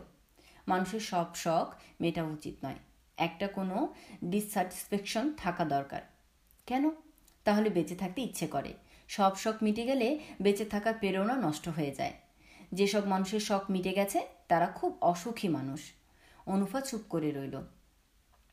মিসির আলী মৃদু কণ্ঠে বললেন, এবার রানুর কথা বলো। কি কথা জানতে চান? সব কথা। ও খুব অদ্ভুত মেয়ে। ও মানুষের ভবিষ্যৎ বলতে পারে। কীভাবে বলে? তা জানি না, তবে বলতে পারে। একবার কি হয়েছে শোনেন? আমি আর ও গল্প করছি। হঠাৎ সে গল্প থামিয়ে বলল, কিছুক্ষণের মধ্যে আমাদের বাড়িতে শ্রীপুরের খালারা বেড়াতে আসবেন। আর সত্যি সত্যি তারা এলেন। এটা তো এমনিতেও হতে পারে, মানুষ বেড়াতে আসে না? তা আসে, কিন্তু শ্রীপুরের খালা পাঁচ বছর পর প্রথম এসেছিলেন। তাদের সঙ্গে আমাদের কি যেন একটা ঝগড়া চলছিল। ও, তাই নাকি? জি, আরেক গল্প বলি, শোনেন। তখন আমি ম্যাট্রিক পরীক্ষা দিয়ে রানুদের ওখানে বেড়াতে গিয়েছি। না, এটা আপনাকে বলা যাবে না। বলা যাবে না কেন? গল্পটা ভালো না। থাক, তাহলে অন্য গল্প বলো। অনুফার স্বামীকেও মিসির আলী সাহেবের বেশ লাগল। গোয়ার গোবিন্দ ধরনের লোক, স্ত্রীর খুবই অনুগত। সে মিসির আলীকে নিয়ে প্রচুর ঘুরল। লোকটির যথেষ্ট প্রভাব প্রতিপত্তিও দেখা গেল। মধুপুর থানার ওসি সাহেব ওর কথাতেই পুরনো ফাইলপত্র ঘেটে দেখালেন যে একটি মরা লাশ পাওয়ার খবরে এফআইআর করা হয়েছিল। তখন ওসি ছিলেন বজ্রগোপাল হালদার। তার নোটে লেখা, একটি কলেরায় মৃত মানুষের লাশ, ব্রাকেটে তিরিশ পঁয়ত্রিশ, মধুপুরের নিম শাসা গ্রামে পাওয়া যায়। লাশটির পচন ধরিয়া গিয়াছিল। প্রাথমিক পরীক্ষার পর আমি লাশটি পুতিয়া ফেলিবার নির্দেশ দেই। লাশটির কোনো পরিচয় জানা যায় নাই। মিসির আলী বললেন কলেরায় মৃত, এটা বোঝা গেল কি করে? ওসি সাহেব বিরক্ত হয়ে বললেন, সেটা আমি কি করে বলব? রিপোর্ট তো আমার লেখা না। বজ্রগোপাল বাবুকে জিজ্ঞেস করেন, তিনি জানবেন। তাকে কোথায় পাওয়া যাবে? পুলিশ ডাইরেক্টরে গিয়ে খোঁজ করেন। তবে এই সব খোঁজ, খোঁজাখুঁজির কোনো অর্থ নেই। দশ বছর আগের ঘটনা মনে করে বসে আছেন নাকি? পুলিশকে আপনারা কি মনে করেন বলেন তো?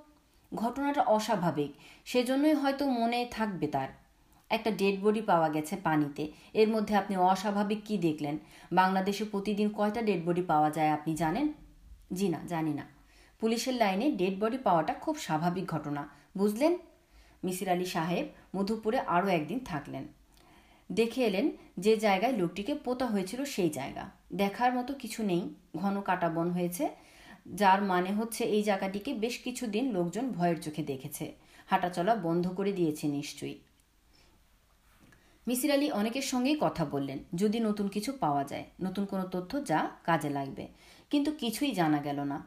দশ বছর দীর্ঘ সময়, এই সময়ে মানুষ অনেক কিছু ভুলে যায়। মধুপুর থেকে তিনি গেলেন রানুদের আদি বাড়িতে। সেখানে যাবার আরেকটি উদ্দেশ্য খুঁজে দেখা জালাল উদ্দিন নামে কাউকে পাওয়া যায় কিনা। এই লোকটিকে পাওয়া খুবই প্রয়োজন। আনিস লক্ষ্য করল, রানু ইদানিং বেশ স্বাভাবিক। এর প্রধান কারণ বোধহয় বাড়িওয়ালার দুটি মেয়ে। ওদের সঙ্গে সে বেশ মিলেমিশে আছে। গল্পের বই আনছে ভালো মন্দ কিছু রান্না হলে আগ্রহ নিয়ে নিচে দিয়ে যাচ্ছে। বাড়িওয়ালার সঙ্গে বেশি মেলামেশা আনিসের পছন্দ না। বাড়িওয়ালাদের সে সবসময় শত্রুপক্ষ বলেই মনে করে। কয়েকবার ভেবেছিল, বলবে, মেলামেশাটা কমাতে। না বলে ভালোই হয়েছে, এতে যদি অসুখটা চাপা পড়ে তো ভালোই। কাজের একটি ছেলে পাওয়া গেছে, জিতু মিয়া। এই ছেলেটিও রানুকে বেশ ব্যস্ত রাখছে। ছেলেটির বয়স দশ এগারো। তবে মহাবোকা কোনো কাজই করতে পারে না। করার আগ্রহও নেই। রানু ক্রমাগত বকাছকা করেও কিছু করাতে পারে না। তবে তার সময় বেশ কেটে যায়। সন্ধ্যাবেলা সে আবার জিতু মিয়াকে নিয়ে পড়াতে বসে। জিতু ঘুম ঘুম চোখে পড়ে, স্বরে অ, স্বরে আ। এই পড়াটি গত এক সপ্তাহ ধরে চলছে। জিতু মিয়া কিছুই মনে রাখতে পারছে না। কিন্তু তাতে রানুর উৎসাহে ভাটা পড়ছে না। আনিস একদিন ঠাট্টা করে বলেছে, তুমি দেখে কি বিদ্যাসাগর বানিয়ে ফেলছো? রানু তাতে বেশ রাগ করেছে, গম্ভীর হয়ে বলেছে, ঠাট্টা করছ কেন? বিদ্যাসাগর তো একদিনে হতেও পারে। অবশ্য অদূর ভবিষ্যতে তেমন কোনো সম্ভাবনা দেখা যাচ্ছে না। ভবিষ্যৎ বিদ্যাসাগর রোজ রাতেই পড়তে পড়তে ঘুমিয়ে পড়ছে আর রানু প্লেটে খাবার বেড়ে প্রতি রাতেই প্রাণান্ত চেষ্টা চালাচ্ছে। এতটা বাড়াবাড়ি আনিসের ভালো লাগে না, কিন্তু সে কিছু বলে না। থাকুক, একটা কিছু নিয়ে ব্যস্ত। এর মধ্যে একদিন আনিস গিয়েছিল মিসির আলী সাহেবের কাছে। ভদ্রলোক বেশ কিছুদিন ঢাকায় ছিলেন না, সবে ফিরেছেন। তার চোখ হলুদ, গা হলুদ। আনিস অবাক হয়ে বলেছে, হয়েছে কি আপনার? জন্ডিস জন্ডিস বাঁধিয়ে বসেছি। বলেন কি? ইনফেক্টাস হ্যাপাটাইটিস লিভারের অবস্থা কাহিল রে ভাই, আপনার স্ত্রী কেমন আছেন? ভালো। আর ভয় টয় পাচ্ছেন না? জি না। খুব ভালো খবর, আমি একটু সুস্থ হলেই যাব আপনাদের বাসায়। জি আচ্ছা। আমি কিছু খোঁজ খবর পেয়েছি। মনে হয় আপনার স্ত্রীর সমস্যাটি ধরতে পেরেছি। তাই নাকি? হ্যাঁ একটু ভালো হলেই এ নিয়ে কথা বলব। রানু মিসির আলী সাহেবের জন্ডিসের খবরে খুবই মন খারাপ করল। আহা, বেচারা একা একা কষ্ট করছে। চলো একদিন দেখে আসি। যাবে? ঠিক আছে, যাব একদিন। কবে যাবে? কাল যাবে? এত ব্যস্ত হচ্ছ কেন? জন্ডিস যখন হয়েছে, তখন বেশ কিছুদিন থাকবে। একদিন দেখে এলেই হবে। আমি এই অসুখের ভালো ওষুধ জানি। অরহরের পাতার রস। সকালবেলা এক গ্লাস করে খেলে তিন দিনে অসুখ সেরে যাবে। তাই নাকি? হ্যাঁ আমার দাদা এই ওষুধ, ওষুধটা দিতেন। তুমি কিছু অরহরের পাতা ওই লোকটিকে দিয়ে এসো না। ঢাকা শহরে আমি অরহরের পাতা কোথায় পাবো? কি যে বলো? খুঁজলেই পাবে। জংলা গাছ, সব জায়গায় হয়। আনিস যথেষ্ট বিরক্ত হলো। রানুর এই একটা প্রবলেম কোনো একটা জিনিস মাথায় ঢুকলে ওটা নিয়েই থাকবে। আনিস বলল আচ্ছা দেখি। দেখা দেখি না, তুমি খুঁজবে। আর শোনো, কাল তো তোমার অফিস নেই, চলো ওনাকে দেখে আসি। এত ব্যস্ত কেন? ভদ্রলোক তো আর পালিয়ে যাচ্ছেন না। রানু থেমে থেমে বলল, আমি অন্য একটা কারণে যেতে চাই। কি কারণ? ভদ্রলোক আমার সম্পর্কে খোঁজ খবর করার জন্য মধুপুর গিয়েছিলেন। কি খোঁজ পেলেন জানতে ইচ্ছে করছে। মধুপুরের খবর পেলে কীভাবে? স্বপ্নে? না স্বপ্ন টপ্ন না, অনুফা চিঠি দিয়েছে। কবে চিঠি পেয়েছ? গতকাল। আনিস চুপ করে গেল। রানু তার নিজের চিঠিপত্রের কথা আনিসকে কখনো বলে না। বিয়ের পর রানু তার আত্মীয় স্বজনের যত চিঠিপত্র পেয়েছে, তার কোনোটিই সে আনিসকে পড়তে দেয়নি। এই নিয়ে আনিসের গোপন ক্ষোভ আছে। কি, আমাকে নিয়ে যাবে? আমি আগে গিয়ে দেখি ভদ্রলোকের অবস্থা কেমন। মিসির আলীকে পাওয়া গেল না। বাড়িতে তার এক ছোট ভাই ছিল, সে বলল, ভাইয়াকে হসপিটালে ভর্তি করা হয়েছে। অবস্থা বেশি ভালো না। Bilirubin nine point five. لیبر کوبی دمیز